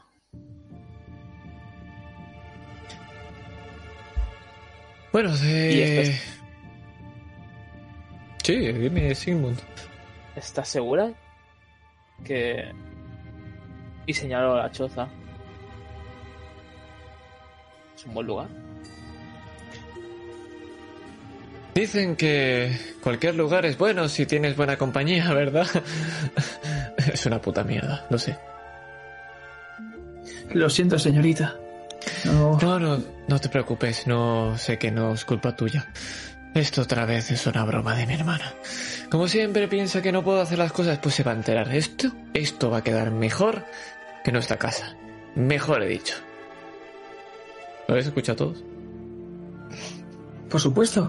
Me pongo ahora mismo a trabajar. Unos bandidos nos retrasaron por el camino y no hemos podido prepararla. ¿Cómo que bandidos ahora? ¿Qué- ¿Quién está molestando? Hace unos días pasaron cerca y bueno, no pudimos llegar. Había una con un gran martillo. Daba bastante mal rollo. Eh, así, con el morenita, con rastas y tal. Llevaba un casco, no sé. Vale. Bueno, no sé si hay mucha gente con muchos martillos, pero no me apetece saber conocer a nadie más. Eh, ¿Causaron problemas? Bueno, eh, nos ralentizaron el paso. Tuvimos que escondernos. Esto hará Vale. una semana, tal vez dos, no lo sé. Cuando dice tuvimos, digo, ¿a quién más en esta casa? Y me miro así por Este- encima si veo a alguien más. Te, te miro y te miro con. como con. ¿Qué, qué te has pensado que es esto? Hombre, la familia Gagden tiene un gran patrimonio y aunque ahora mismo no pueda verse, eh, sí, sí, efectivamente somos bastantes más. Em, hablando de ello, quiero hablar contigo de una cosa. Sin el resto. Claro, lo, lo que sea. ¿Te ha comentado Lucres algo? Es decir, algo que yo no tenga que saber. Nos dijo que fuéramos hacia aquí y que preparáramos la finca. Nada, nada más. No, ya sabe que no le ocultaría nada jamás a mi señorita Bukundif. Entonces, eres la única persona en la que puedo confiar. Como siempre. Como siempre. Ahora bien. Tenemos un problema. Varios. Pero el que quiero que te ocupes es uno. No quiero que mi hermana se entere de absolutamente nada de lo que hago. O al menos no de ciertas cosas. A sus órdenes, todo lo que usted quiera. Tienes que encargarte de que todo lo que hagamos se comunique a mi hermana, pero solo ciertas cosas. Y habrá miradas indiscretas. Hay que encontrarlas y erradicarlas. Claro, hablando de miradas indiscretas, se acerca a tu oído. Parece ser que hace poco hubo un intruso en la finca. Puedes ver cómo empieza a caer una gota de sudor. ¿Un intruso? Ot- ¿Pero otro bandido? No, no sabemos, no hemos llegado a verle. Genial, Había sido de que al- alguien entró y ya está. Y, pero no Ah. hizo nada, no se llevó nada. No. Mm, No, Una decepción se llevó. Habrá que reforzar también la seguridad. a sus órdenes. ¿Algo más? Sí, por supuesto. Y le entrego una bolsita. Hay semillas dentro de esa bolsa. Para cuando esté el resto. Esto tiene Por que supuesto. parecer un lugar, ¿no? Y puedes ver cómo Ish se acerca al ver esa bolsa. Vamos a esperar a que todo esto esté bien dentro de cuánto tiempo. Miro a Ren. Buena pregunta. Nos pondremos ahora mismo. No sé cuánto tiempo tarda en germinar algo. Bueno, en esta condición y esta época imagino que tres semanas. Con abundante agua.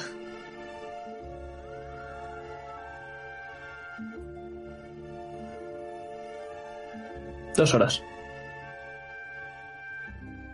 Dos horas.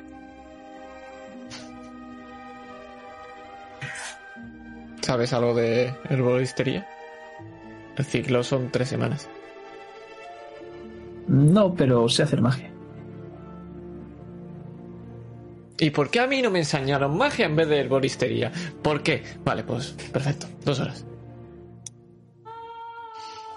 Porque quizás. Puedo ayudar también a modelar un poco y hacer presentable esta finca. Eres la mejor herrera que he conocido. Mejor que el gnomo ese de mierda. Muchas gracias, yo también lo pienso. La verdad es que sí, estamos de acuerdo. Y aún así me has traído hasta esta pedazo de mierda. Yo tampoco sabía lo que me iba a encontrar. Ay, de verdad. En fin. Me pongo a ello entonces. Ha sido una buena lección. Una pena que no la tuvieran morena. ¿A a ti, susurras sí. eso? A, a- Ah, a ti te lo digo, sí. Un poco la cabeza.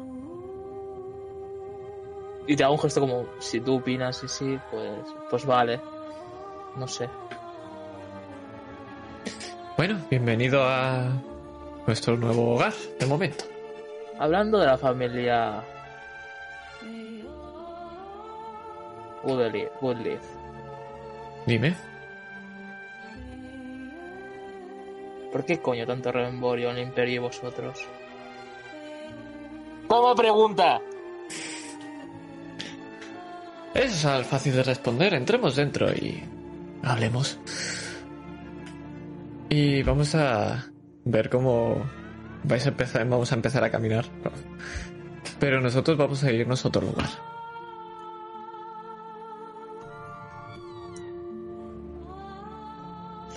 Pregunta, ¿está Zimrick con nosotros? Imagino que no. ¿O sí? Todavía no ha llegado. Vale, pues me gustaría... Tampoco la reina de la noche. Vale, me gustaría tener una cena con él. Se va a liar pardísimo.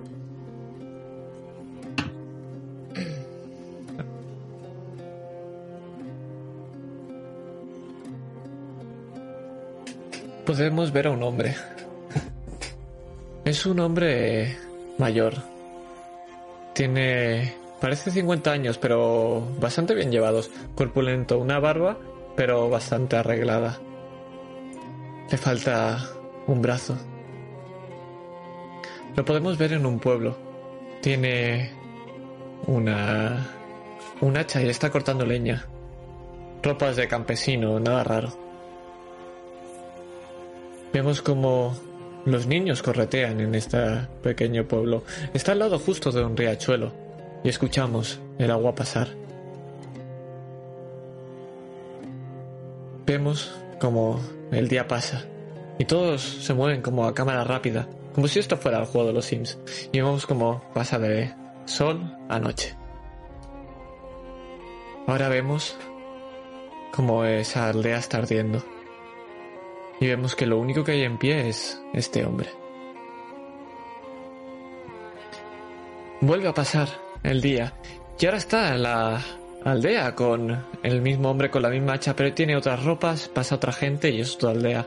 No es un riachuelo lo que hay alrededor. Ahora son campos, viñedos. Pero vuelve a pasar el día y vuelve a llegar la noche. Y otra vez vuelve a estar todo en llamas.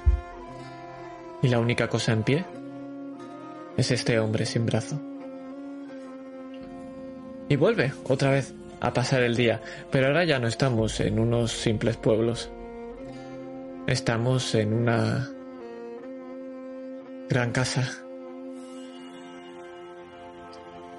Se está construyendo y vemos como rápidamente, como si fueran piececitas, se va creando. Y vemos cómo se crea un pequeño jardín en este vemos orquídeas de muchos colores, pero sabemos que con el tiempo van a ser rojas. Y entramos en una sala. Es un despacho. Estamos viendo cómo está ordenando dónde que colocar todo y a señala a la hoguera, a la chimenea, perdón, y arriba están colgando un cuadro. Es él. Con esa pose estoica. Y vemos cómo se sienta en la silla. Vuelve a pasar el tiempo rápidamente y vemos como ahora en esta sala hay, en el despacho, justo en el centro de esa mesa, vemos que sigue los símbolos y son como un cuadrado y coge y cuando aprieta le da la vuelta y surge de ahí, dándose la vuelta, la madera se rota y aparece un ajedrez. Vemos cómo está colocando todas las fichas. Y hay una niña. Es una niña pelirroja, con un vestido amarillo. Verás, hija, lo más importante es siempre planear las cosas con antelación. Y no hay nada mejor para practicar eso que el ajedrez. No tienes que pensar solamente en el movimiento que estás haciendo. Tienes que pensar siempre por delante. Poco a poco aprenderás que no solamente tienes que pensar adelante, tienes que tener todos los planes. Bs, Cs, Ds, todas las letras del abecedario, para que no haya ni un solo movimiento que no hayas pensado. Lo más importante es que para que esto funcione, tienes que dominar tú las reglas, porque nunca puedes salir del tablero. Y vemos cómo él mueve la primera ficha hacia adelante. Y salimos de ahí y vamos a ir a una sala, una habitación, bastante... Bueno, lo describiéramos ahora en un momento. Pero... eh, aquí. La verdad es que siempre me han dicho que papá en su momento era alguien sacrificado. Y lo digo papá porque lo importante es que es un poco complicado pero se reencarna. Ailwin el primero lo que hizo fue defender a la gente, como un poco como haces tú. En este caso era en Tucson, ¿sabes la época esta que había monstruos? Quizá las vivido incluso. ¿Me sigues?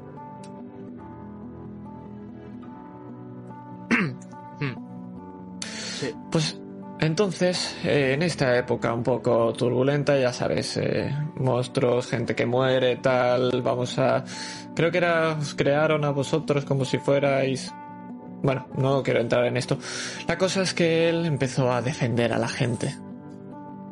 Y lo importante de esto es que gracias a ello le dieron tierras, todo el mundo quería estar con él, todo el mundo quería que lo protegiera.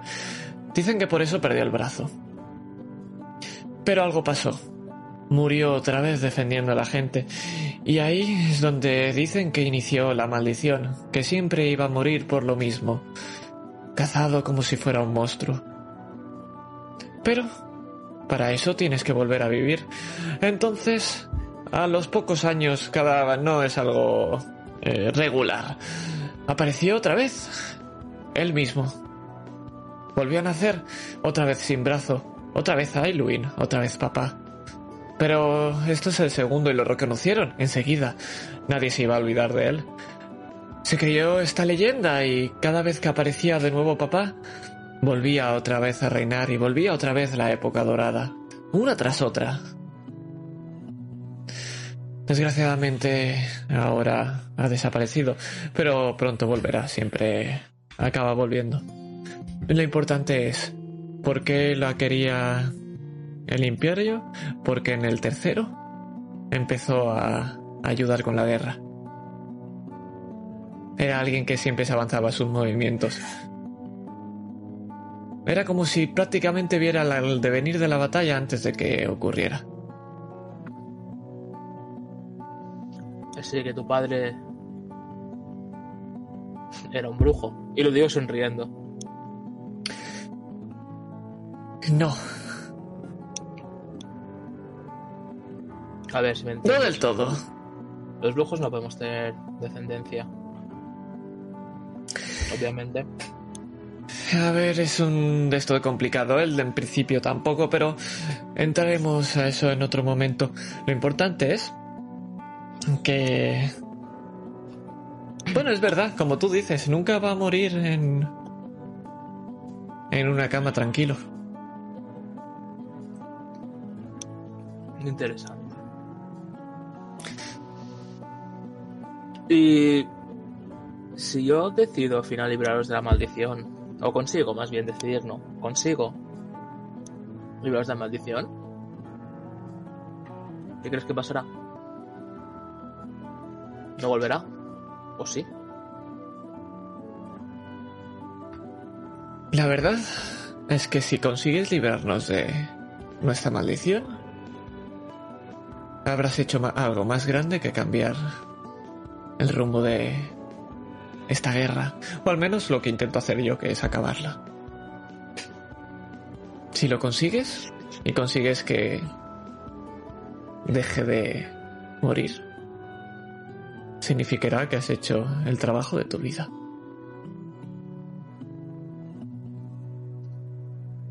Porque habrás salvado a alguien en vez de matar a nadie. Ahí es donde quería llegar. Y si para salvarlos tengo que acabar con él. Dudo que puedas o dudo que sea eso necesario, pero si ocurre, o si es necesario, adelante. Aunque me importaría más que siguieras vivo. Ya sabes, somos compañeros, no querría que, muere- que murieras. Te pongo la mano encima de la cabeza porque... ¿cuánto, ¿Cómo es de alta Gunlig? Pues bastante, relativamente bajita, mide 1,60 pero tiene tacones, así que casi 1,70. Vale. Estás con Simón, que es un bicharraco de metro noventa, así que... Te voy a mano la cabeza. Y dice, no me subestimes, pequeña. Y voy a avanzar hacia la habitación. Supongo que abriremos las puertas, entraré. Y me caerá un trozo de madera al lado, diré, habrá que tapar eso.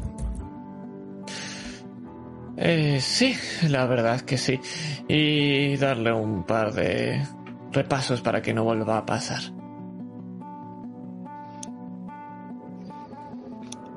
Llegáis. Sí, ahora mismo voy. ¿No tienes suficiente con estas hermosas vistas? Puedes ver por la ventana. Ese campo, ese jardín. Totalmente florecidas. Como yo no te he conocido antes. Cosas de nobles. Empieza a mover las manos y empieza ese trozo a volver a subir al techo.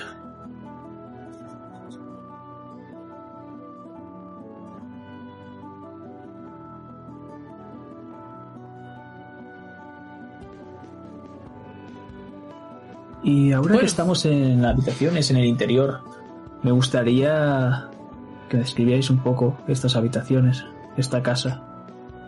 Primero Pues- al interior y después acabaremos con el exterior.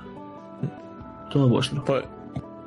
Que empieces sin. ¿Quieres describir esta habitación o dónde vas a dormir tú? Porque va a ser a ¿La tu habitación de Sigmund? Antes de, de eso, ¿tenías una canción en específico para la casa o no? Pues te lo miro. Lo de los. Ponte la Eh. en un fly, ya está, tío. Tengo lo de la casa, espérate, que, que no lo sé si la tengo. Un momento. Esta no es, esta es pelea. Eh, O la de Sweet Home Alabama. no, espérate, perdón, perdón. Eh, ¿Esta? Esta. Adelante. Todo vuestro.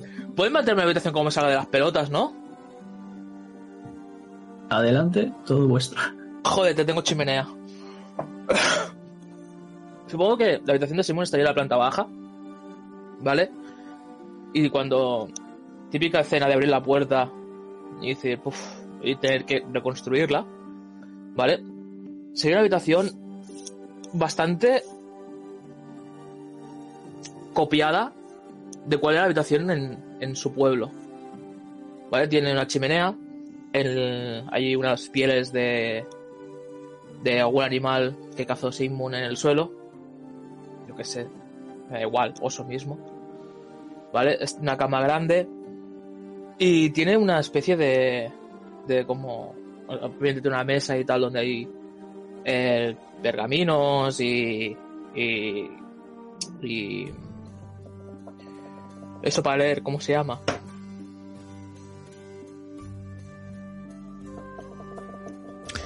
A, Atril. No, No, eso no que, sé qué. eso que se usa para leer, hostia, y estudiar.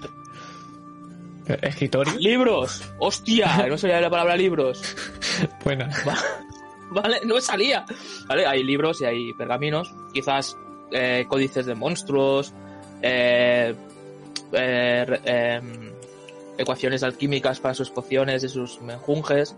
Al lado del escritorio veríais que está lo que viene a ser su puesto de alquimia, donde él hace sus pociones y aceites. Y al, lo que sería al lado habría como una especie de, de maniquí o muñeco o como queréis llamarlo, que ahí es donde Simon cuelga la, armadura y las armas. Lo que sería la mesita de noche es básicamente donde Simon, donde podéis ver que siempre deja el colgante y al lado hay un pergamino enroscado que solo Lia ha visto usárselo a Sigmund.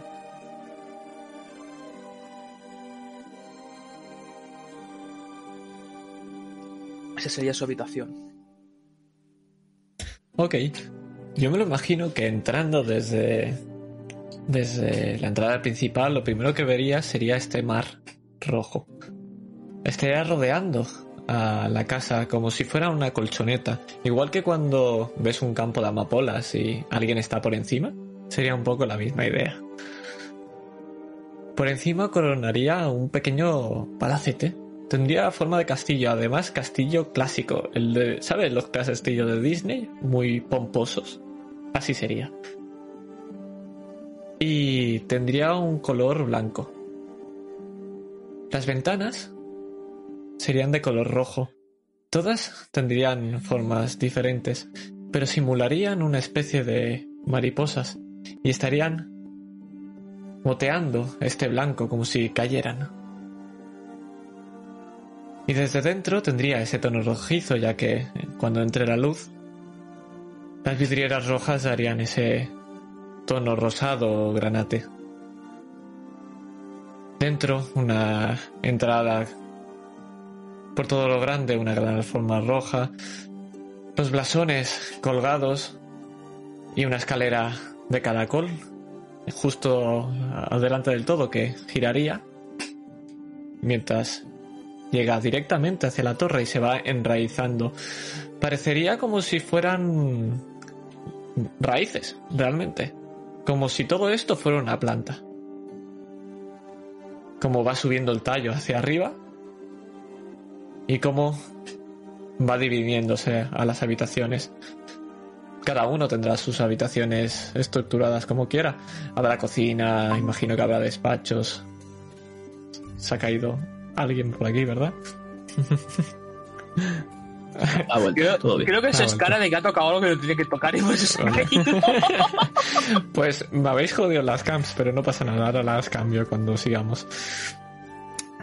Pues habrá cocina, habrán despachos, habrán bibliotecas. Y dentro de la habitación, ya describiremos eso si tiene que salir en algún momento. La habitación de Goodleaf lo que tendrá será un gran ventanal. Un gran ventanal que da a la vista de todo su territorio, de todo ese mar tendrá también ese tono rojizo y será de todo de un mármol blanco. Una cama de estas que tiene las, los palos y encima con una cúpula por encima. Eh, armarios de unos colores granates también. Pero lo más importante es ese espejo que está enfocando hacia ella cuando mire a la ventana. Y ese color rojizo va a bañar ese color plateado también del espejo. Se va a estar mirando. Se va a acercar cuando se vea el reflejo y va a intentar tocarse. Va a tocarlo. Bueno, falta ahora encontrar a Abri. Seguro que se está pegando unas fiestas, de verdad. No ha pasado por nada de lo que nosotros. Seguro que no. Nunca. Siempre se libra de todo. Más tengo que hablar con ella. Venga. Y iré a buscar a. Sí. Cuando vas a buscar a Sigmund, podemos ver cómo dejas esa habitación y cómo el reflejo todavía mantiene ese dedo. Pero eso no nos importa, porque parece que ha llegado alguien. Findrick y Velorina, la reina de la noche. También Mau, claramente.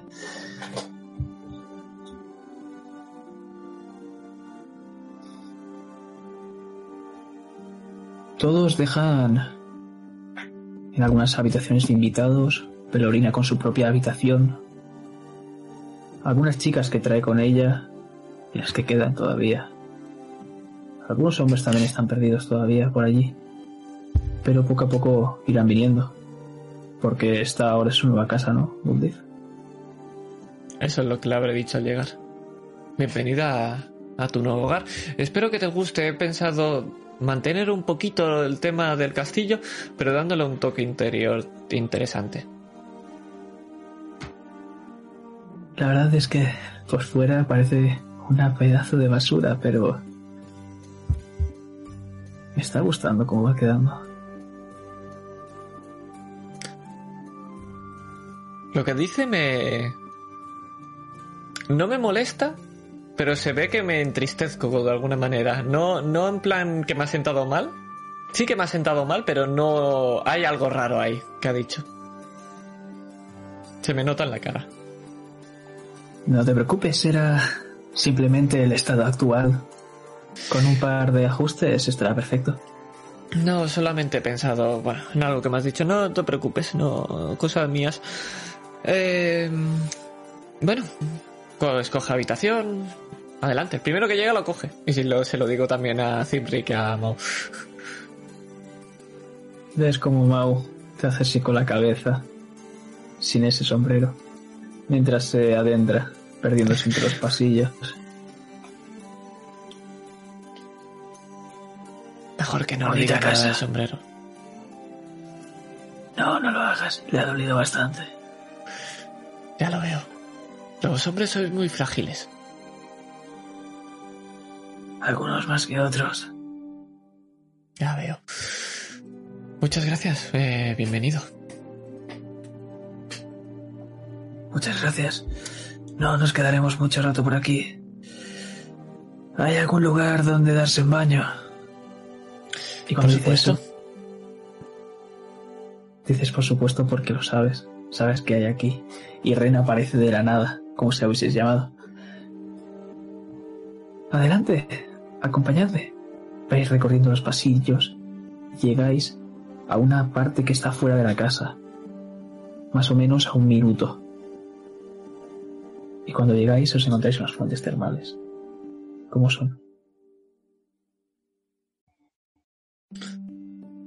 Estas fuentes termales serán como... Eh, ¿Quieres ayudarme, Aitor? ¿Con las fuentes tú?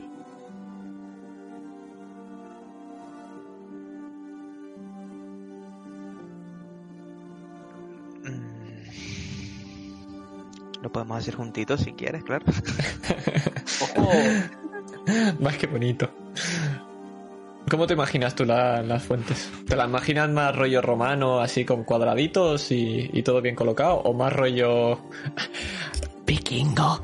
Y así al aire libre y con, con prado y tal. Tío, es que tengo un problema con Harry Potter y me viene. ¿Te has visto? Bueno, que claro. Bueno, da igual. Eh, los el baños romano, de, el romano. Sí, de los prefectos. Sí, de los de estos, sí, lo, he visto, lo he visto. No, pues, pu- puede, puede ser así, que sean habitaciones y que estos tengan eh, baños enormes, que sean piscinas, el cual se llenen de estas aguas termales.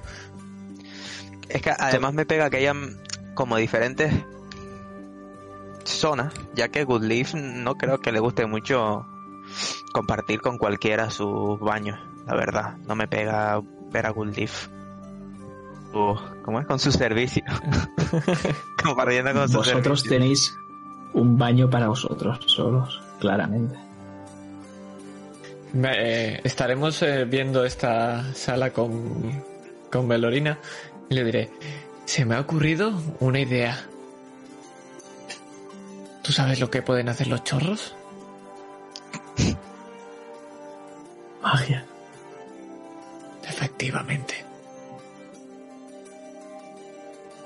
Bueno. Chicas, chicos, id preparando las cosas. Esta noche hay fiesta. Y, y ya está, ya estaría. Tenía que hacer el chiste, lo siento. Pues, como ve- veo a, a Bri que está animada, eh, descríbenos tu, tu habitación. Eh, yo habré buscado una habitación en, en un rincón, o sea, un poco apartada de la gente. Eh, habré pedido que tenga bastante iluminación, así que tendrá dos ventanas grandes. Coño, de cuatro, o sea, una pared con, con la puerta, otra tal y dos ventanas en una esquina. O sea, eso tiene bastante iluminación. No soy Te, arquitecto. te- te permi- te permito tener también arriba, si quieres, el techo ah, con cristales. No, así yo- tendrás un poquito Ah, vale. más que un par de ventanas de mierda. No, es que Por quiero que ejemplo. tenga tu- iluminación, pero tampoco que, yo qué sé, ser una Bueno. Eh, Vale, vale, pues perfecto. Tu, tu habitación. Em, con una cama grande, ya que nunca, nunca he tenido una cama excesivamente grande, excepto en su juventud. Em, y tampoco busca muchos detalles. Eso sí tendrá una nevera o una especie de una nevera, no, un sitio donde donde guardar vino. Obviamente. Y y poquito más. Calefacción si hay. Yo no sé si ahí había calefacción. Supongo que algo de, de- una chimeneilla más que sea, una A, a ver, muchacho, hay magia. Imagino que algo podremos arreglar. una estufa. Tanto para hacer una nevera creo que no. Hay, hay- hay algo que inventaron, hay algo que inventaron hace tiempo que creo que se llama chimenea. No sé si existe Sí, hoy en día, pero creo, que- creo que eso se usaba para calentar. Y también un- algunas telas que son mantas. Sí, coño. Joder. Y luego también existe la chimenea en el centro de la habitación, también muy rollo vikingo Eh, si te sí. interesa. Pues venga, pabilados. Una chimenea con una mesita, sus dos y tres sillitas, su cama con, con las cortinas estas a lo princesa. Eso sí, el que entre, cuchillazo, por listo.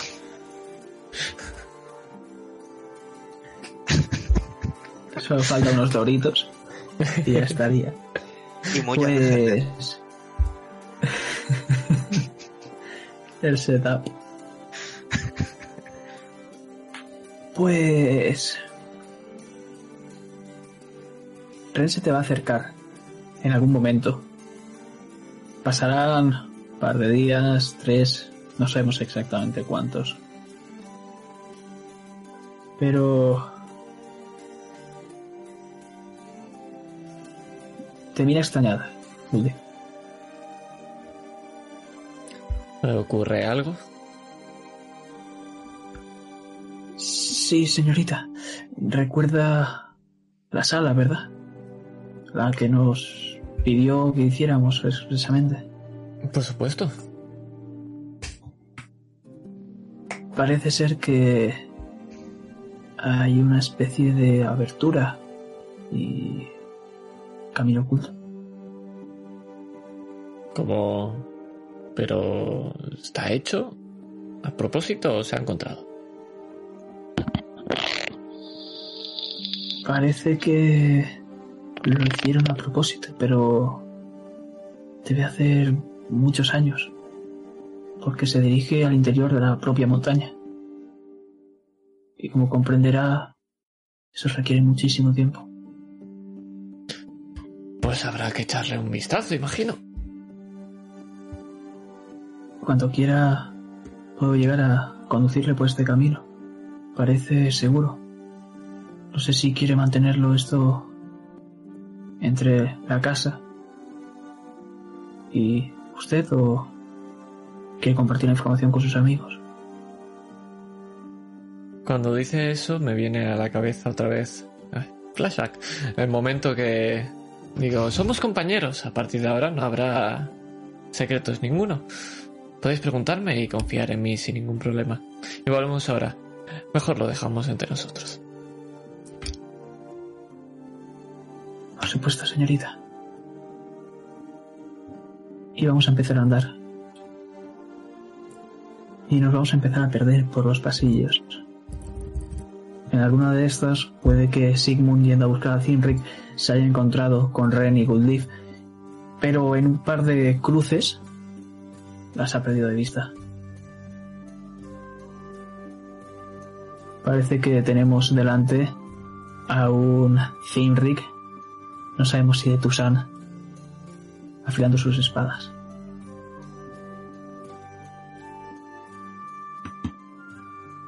¿Está solo? Ahora mismo sí. Pues, entro.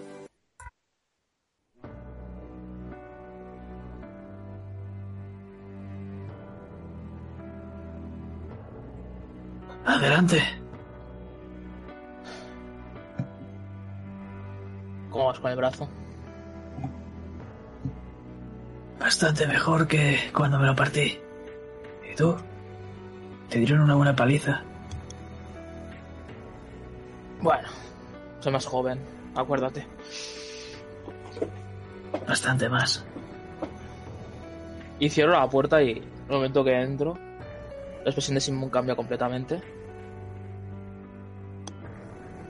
Oye, Zimric, ¿Sí? ¿qué sabes del renegado?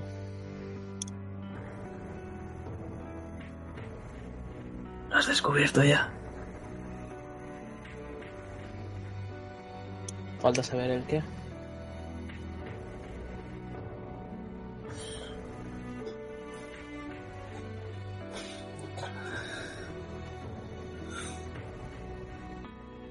Lo conocí hace demasiado tiempo. Y no porque yo quisiera.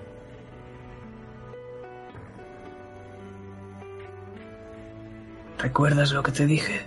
Las últimas páginas de ese libro que te enseñé. Un brujo jamás deja de ser un brujo. Y jamás se enamorará. Sabes quién escribió esas palabras en ese libro, ¿verdad? ¿Tú?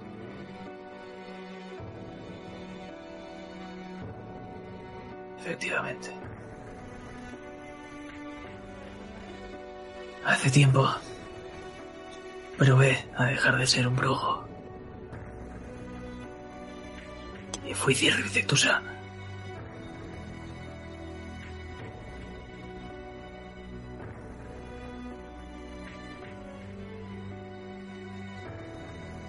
La verdad es que fue una de las mejores etapas de mi vida.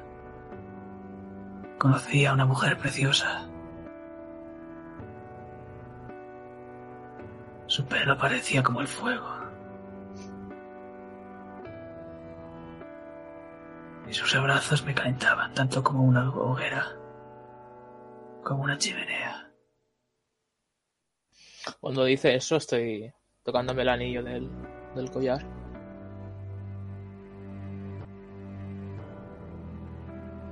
Pero al final todo acaba.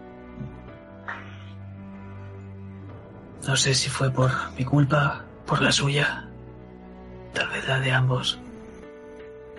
Pero no acabó bien. Y envió a alguien a matarme. Y levanta la cabeza, viendo esa gran cicatriz en el cuello.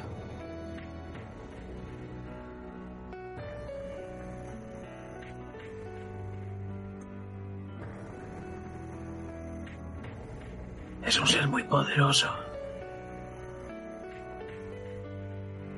No es por ofender, pero si yo no puedo contra él, tú tampoco.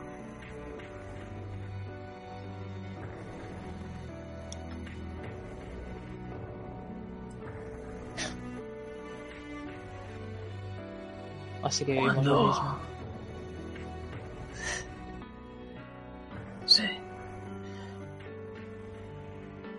Cuando mis heridas se curaron, lo tuve claro.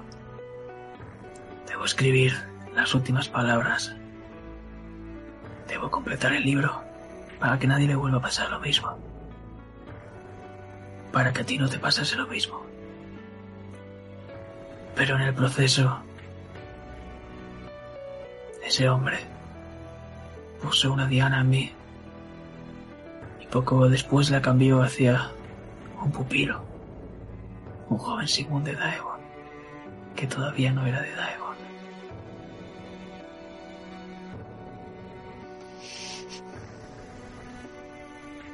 Siento todo lo que le pasó a tu familia. Si yo no hubiese sobrevivido, si no te hubiese conocido,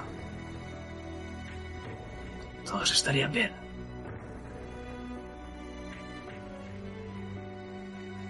Si no hubieses conocido, quizás no habría esa familia. O no hubiese existido. Tal vez así fuese mejor. Se acerca a la ventana mientras habla con él y aprieta muy fuerte el anillo.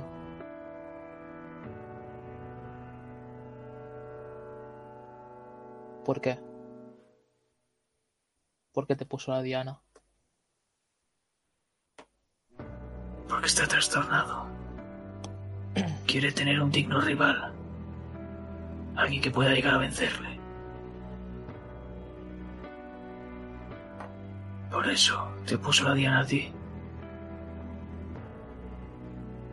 Alguien que aprendería del hombre que sobrevivió a sus garras.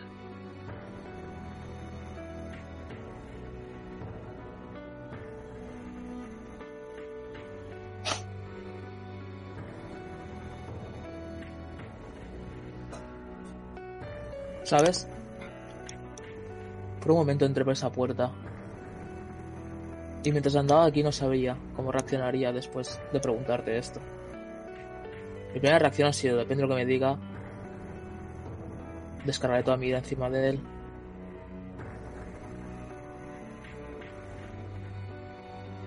No te culpo si lo hicieras. Yo sí. Porque lo haría sin razón. Alguien me dijo que hay que tener la cabeza fría para actuar.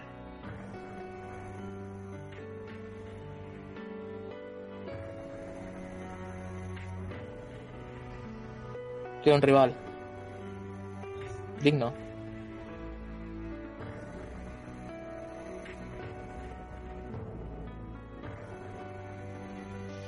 Pues lo he encontrado. Ya no lo hago por mí. Quizás será el favor que te devolveré. Y le pongo la mano en el hombro, haciendo referencia a cuando él me encontró a mí siendo un niño y me salvó. Y me enseñó todo lo que sabe. Pon su mano encima de la tuya. No quiero que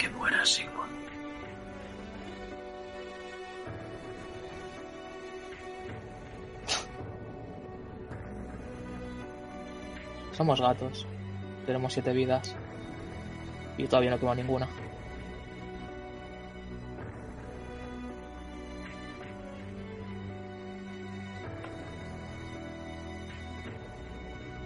A veces el mejor camino no es el de la venganza. Has perdido a tu familia. Ahora puede que pierdas a tus amigos. Lo que te queda.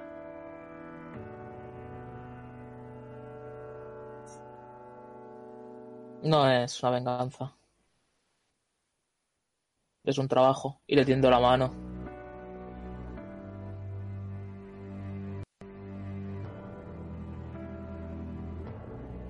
¿Sabes? Estoy pensando en retirarme. Me gustaría romper esa absurda regla. Un brujo puede dejar de ser brujo. Un brujo puede enamorarse, Fin aunque no deba. los dos somos la norma, es la excepción de la regla.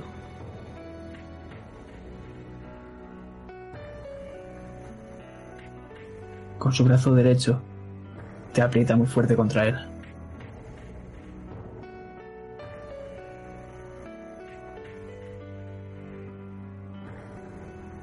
arrepientas de nada, Sigmund. Jamás.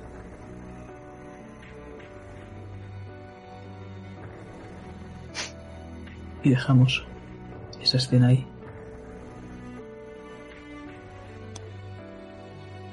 Porque nos vamos a ir por ese túnel cavado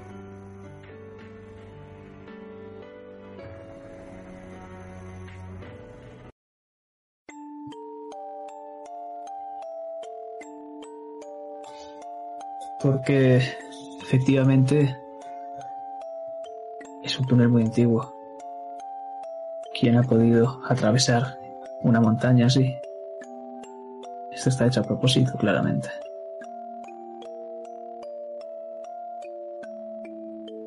Tú, Woodleaf y Ren camináis tal vez 20 minutos.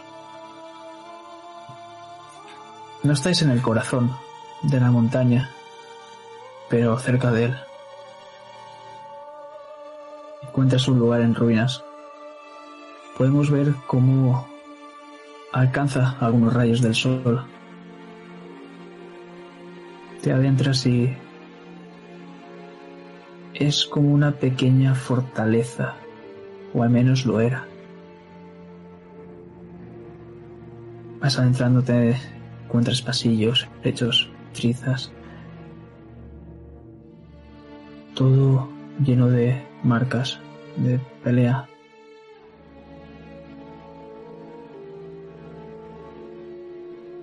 Ninguna baratija, ningún cuadro que puedas decir. Esto es de hace relativamente poco. Porque como te he dicho ya esto tiene muchos años. Vas pasando las salas hasta que llegas a una en la que parece que era una biblioteca. Hay estanterías podridas, llenas de libros, llenos de moho, amarillentos y polvorientos, por el suelo. Casi no se llegan a leer las palabras que hay escritas aquí. Con vuestro paso, justo un rayo de sol entra por una ventana que aún no ha acabado de caer y podemos ver esas motas de polvo sobrevolar el terreno. Y parece que llegáis hasta lo que sería un escritorio y una silla.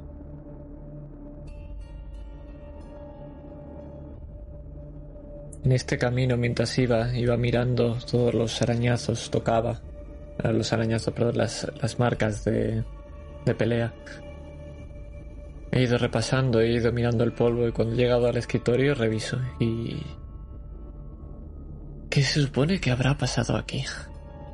Y lo importante no es eso, es cuándo, porque ya señalo una estantería que está destrozada, hecha a pedazos, que solamente quedan las maderas podridas. No sé, señorita. Hace mucho tiempo de esto. Y que lo A digas. ver, que aquí no hay nada de el mundo de ahora. Eso quizá es interesante, porque...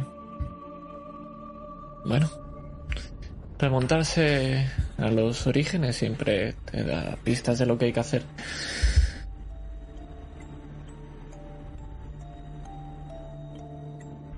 Podríamos llegar, si usted quiere, con ayuda de esa elfa, a remodelar este lugar.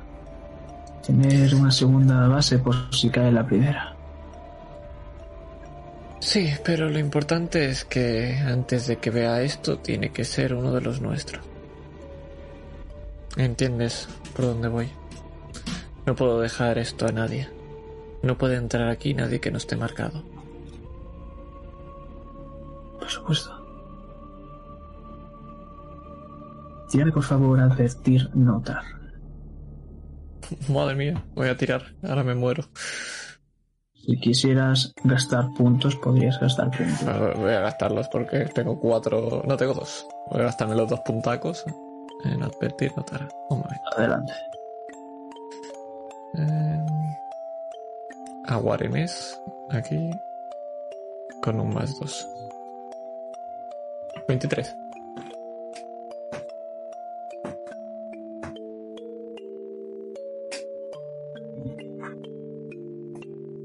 En la oscuridad acecha. Cuando digo eso, aparto a Ren un golpe y miro hacia allí. Ahora lo entiendo. Alguien entró pero no ha salido.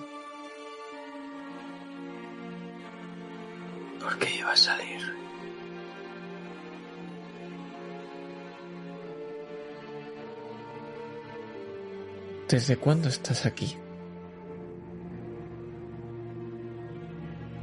Puede que de- desde que nos separásemos. Y ves cómo se abren los ojos con dos esmeraldas.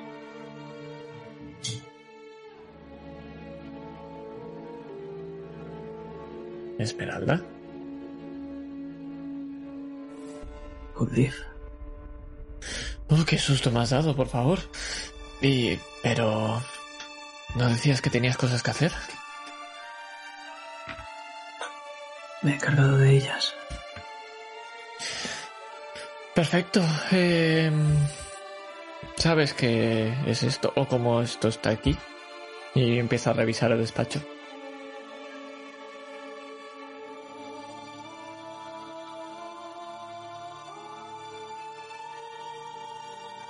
Esto me trae recuerdos.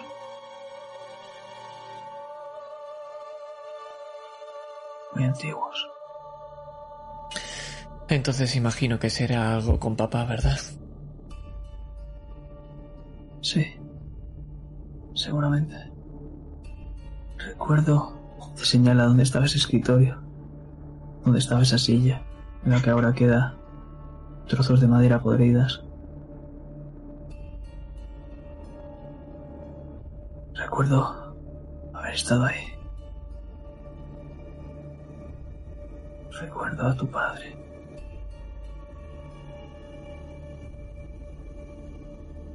Hace tanto tiempo. ¿Por qué tenemos los Gagde en esta casa? ¿Hay algo importante aquí?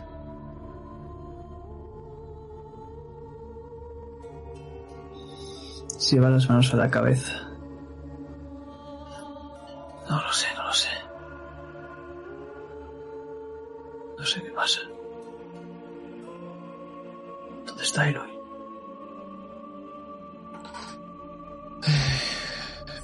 Saberlo. Desapareció, ¿recuerdas? Todavía buscamos quién lo hizo. Lo estaba Bien. buscando. Fui a preguntar a tu hermana, pero no lo sabe. ¿Estás bien?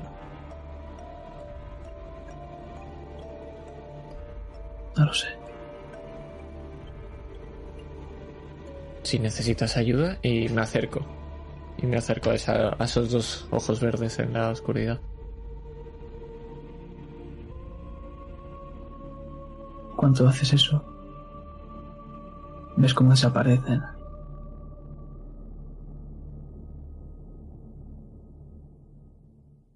Parece que ya no está.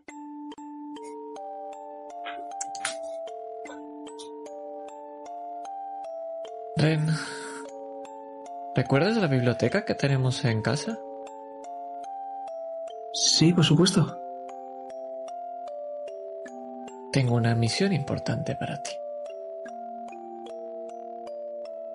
Lo que usted quiera. Y dejamos esta conversación para más tarde. O para otro momento. No sin antes escuchar unos pasos que hacen crujir esa madera pro- podrida, perdón.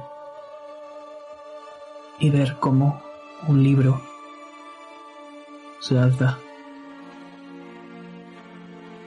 Es como si se lo quedasen mirando durante un tiempo.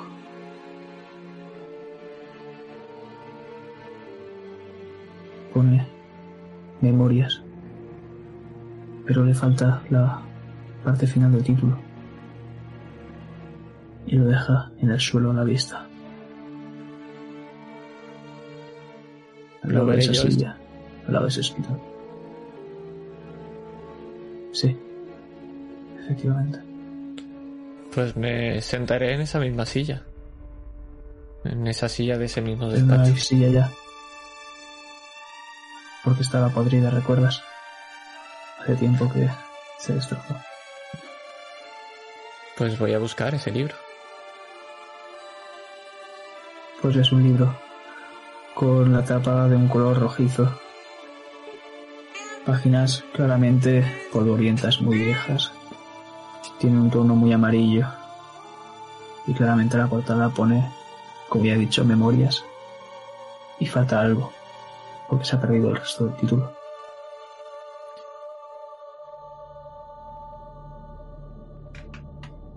Veremos a ver si esto contiene algo interesante.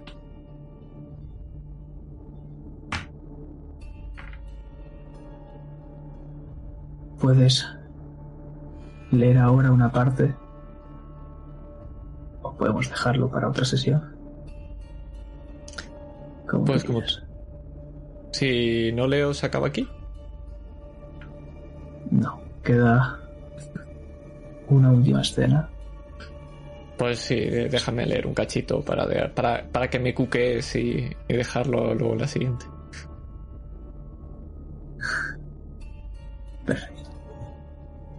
¡Qué rata! Si me permites, voy a poner la canción.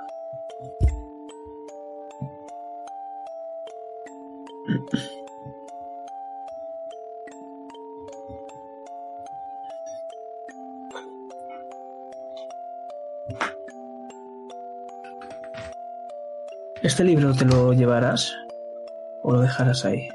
Lo guardaré aquí.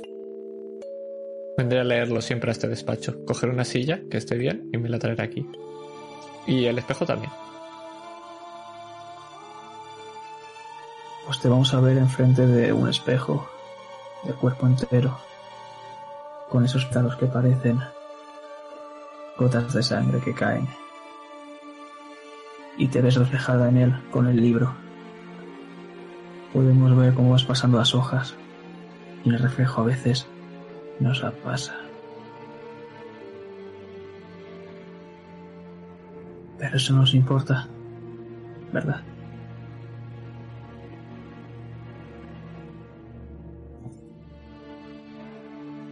Siempre recordaré con año- añoranza estas... Es, perdón, vuelvo a empezar. Siempre recordaré con añoranza... Uf, madre mía, cómo estoy. Aroña... Añoranzas. No, añoranza. Lo he escrito mal. A ver, vamos a escribirlo bien para...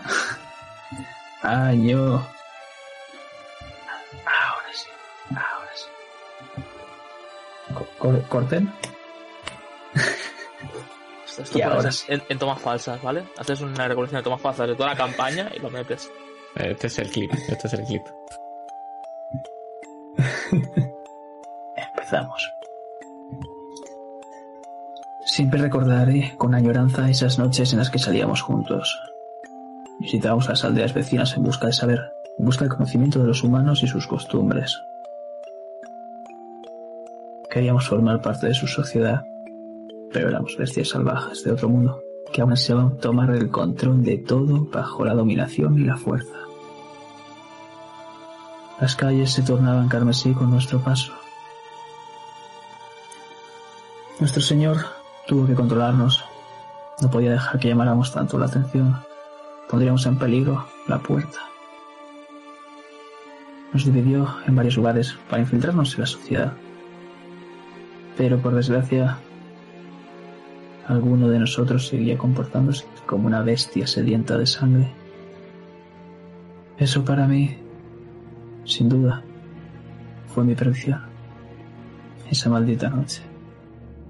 La noche en la que todo mi mundo se resquebrajó. La noche en la que lo perdí.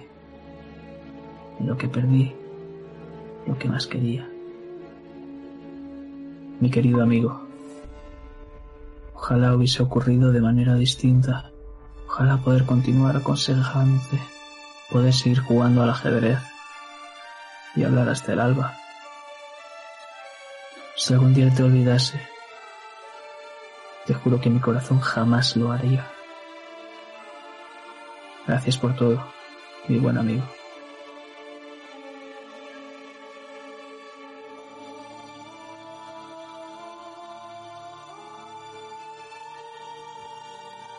Y eso es lo que lees por ahora. Porque en algún momento te dolerá un poco los ojos, tendrás la vista cansada y apartarás la mirada mirándote en el espejo. Y es raro porque antes de que levantases la cabeza, el espejo te estaba mirando ya, tu reflejo. Pero eso no se importa.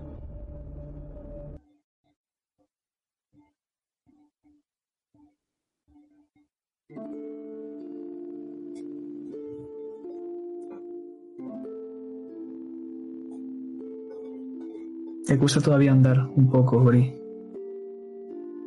Pero has conseguido llegar hasta esa puerta.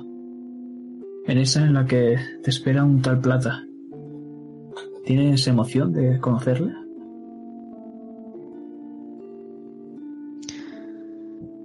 Sí, tengo intriga por saber quién.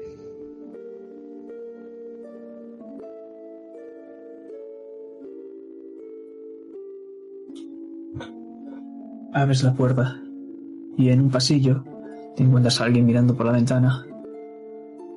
Antes lo podríamos haber visto con la cabeza vendada, pero ahora ya no. Hace tiempo que no. Tiene una gran herida, justo encima de la oreja derecha. Parece de una flecha. Tiene un tupé con ese cabello oscuro que va hacia la izquierda. Un bigote bastante grande, peinado un poquito las puntas hacia arriba. Y esos grandes ojos azules te miran.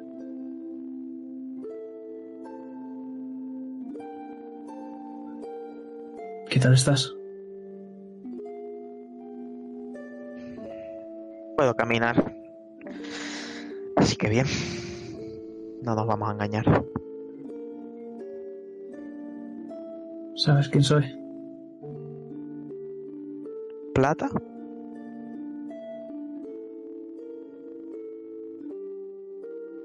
Así me conoce casi todo el mundo. Pero hay pocas personas que me conocen por otro nombre. Federico. Federico de la Rosa Argente. Tú eras una de las que me conocía. No sé cuántas veces te he repetido esto, ni cuántas más tendré que repetirlas. Pero es un placer, Brigitte.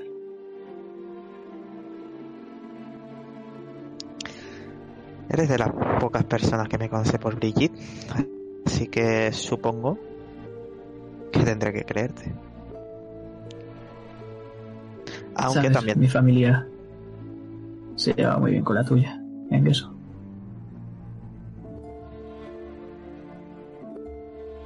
Vale, me estás empezando a asustar. Eh, ¿Por qué sabes tanto de mí?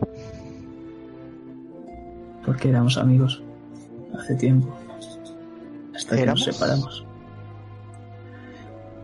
Bueno, por mi parte yo sigo siendo tu amigo, pero por la tuya no lo sé. Siempre me olvidas.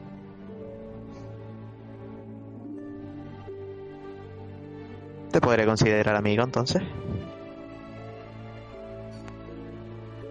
Entonces tendré que volver a explicártelo pronto.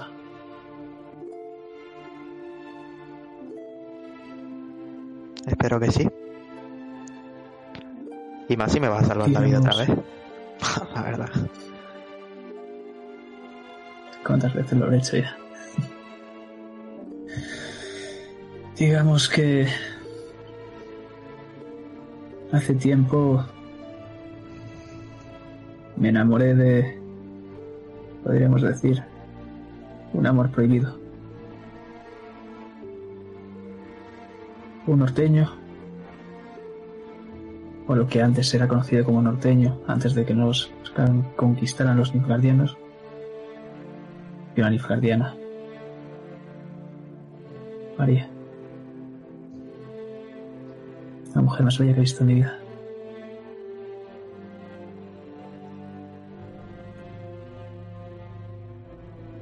Pero ella formaba parte de la nobleza. Y un sucio plebeyo jamás podría llegar ahí, ¿verdad? ¿Por qué no?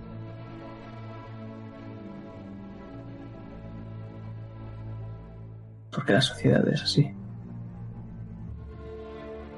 Bueno, Goodleaf es una noble y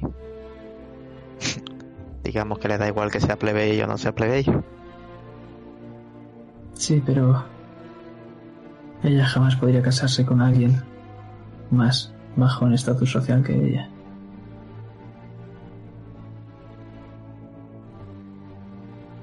Casarse está sobrevalorado.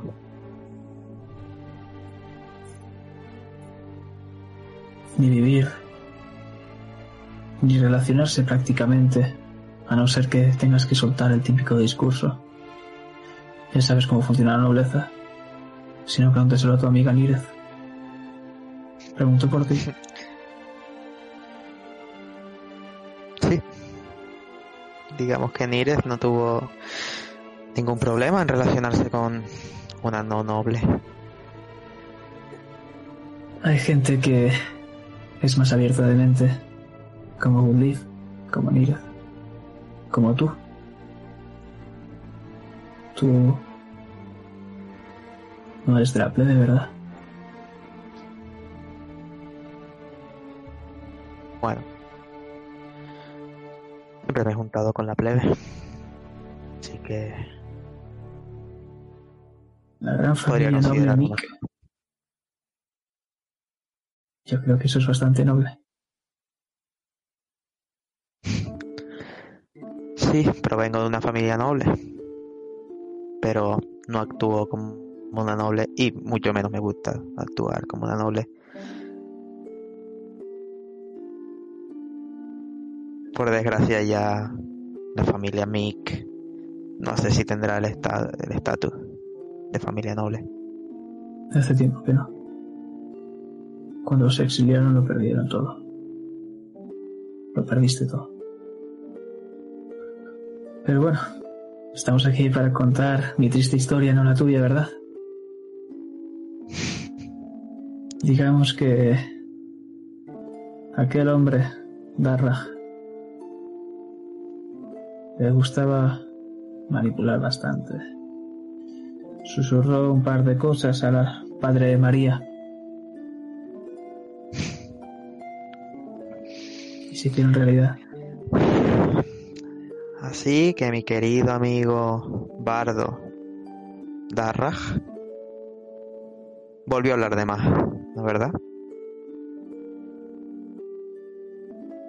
Mucho. Habló. Demasiado. Parece, parece que se está aficionando. Mi familia murió. Y culparon la tuya. Y yo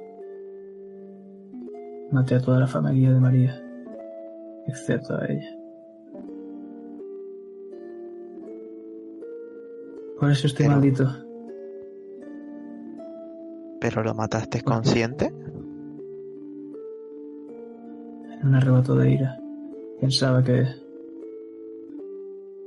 todos los culpables eran ellos, pero fue su padre. Fue Darragh. No sé si los demás tenían culpa o no, pero yo se la puse igualmente. Al morir, su padre dijo, la gente que te aprecie jamás te recordará. Y aquí estamos. Otra vez.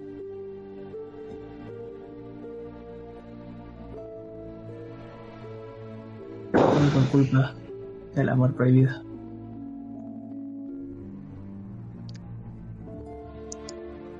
En tu caso, por el amor prohibido. ¿María sigue viva? Sí. Vive Cidaris. Pero no la he a ver jamás. ¿Quieres que vaya yo a verla?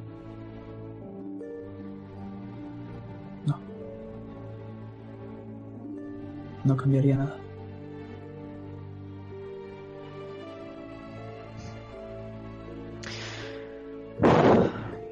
Bueno, entonces volvamos al tema Darraj. Digamos que me estoy empezando a cansar de oír su nombre. Solo me trae problemas.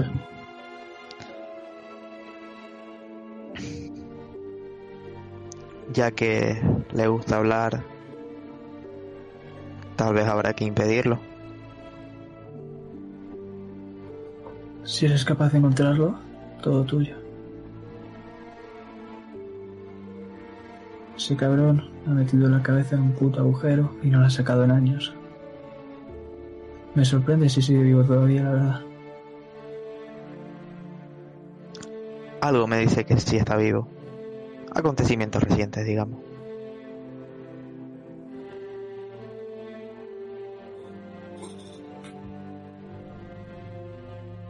¿Alguna pista?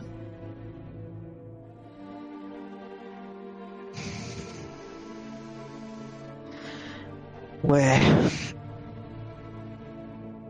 No sé si fue un sueño o qué fue.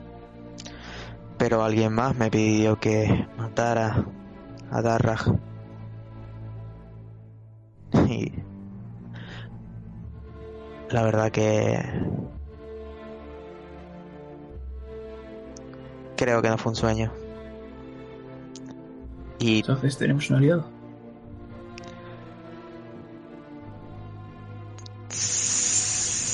no tiene pinta de que vaya a mover ningún dedo para encontrar a Darraj. Digamos que me contrató.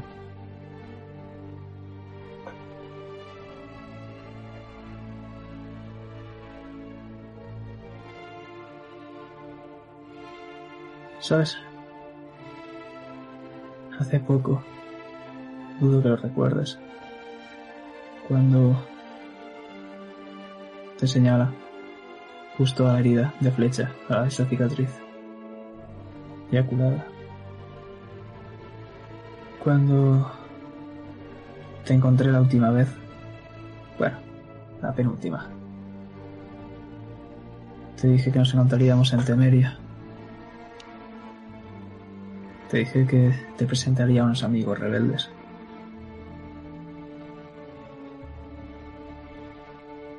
¿Quieres conocerlos? ¿Estamos en Temeria? En la capital. Vayamos a conocerlos entonces. Por cierto, si ves a Goodleaf, o bueno, fuera de aquí, yo te llamaré Plata, no Federico. Y tú me llamarás Laila y no Bri. Laila. Bonito nombre. Con esas palabras nos alejamos. Yendo a una reunión. Pero es por la noche.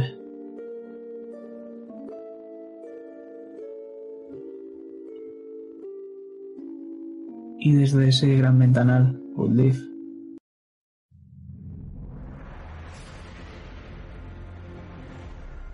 puedes ver un poco parecido como aquella vez en Tucson cuando viste el arder el viñedo vermentino puedes ver con una copa en tu mano cómo Brena arde. Porque tú no puedes escucharlo pero nosotros que estamos ahí en medio sí. Pasos pesados al unísono. Todos se acercan a la ciudad de la muerte roja, poco a poco, dejando llamas tras de sí. Mientras al lado, justo al lado, vemos una lámpara de araña, de la cual unas velas emanan un poco de luz. Y gracias a esa luz podemos observar un filo, un, un hilo, perdón, muy fino, del cual una espada cuelga. Pero una corriente apaga las velas y el hilo empieza a deshilacharse a la vez que se balancea. ¿Dónde caerá esa espada? Pronto lo veremos. Gracias por jugar.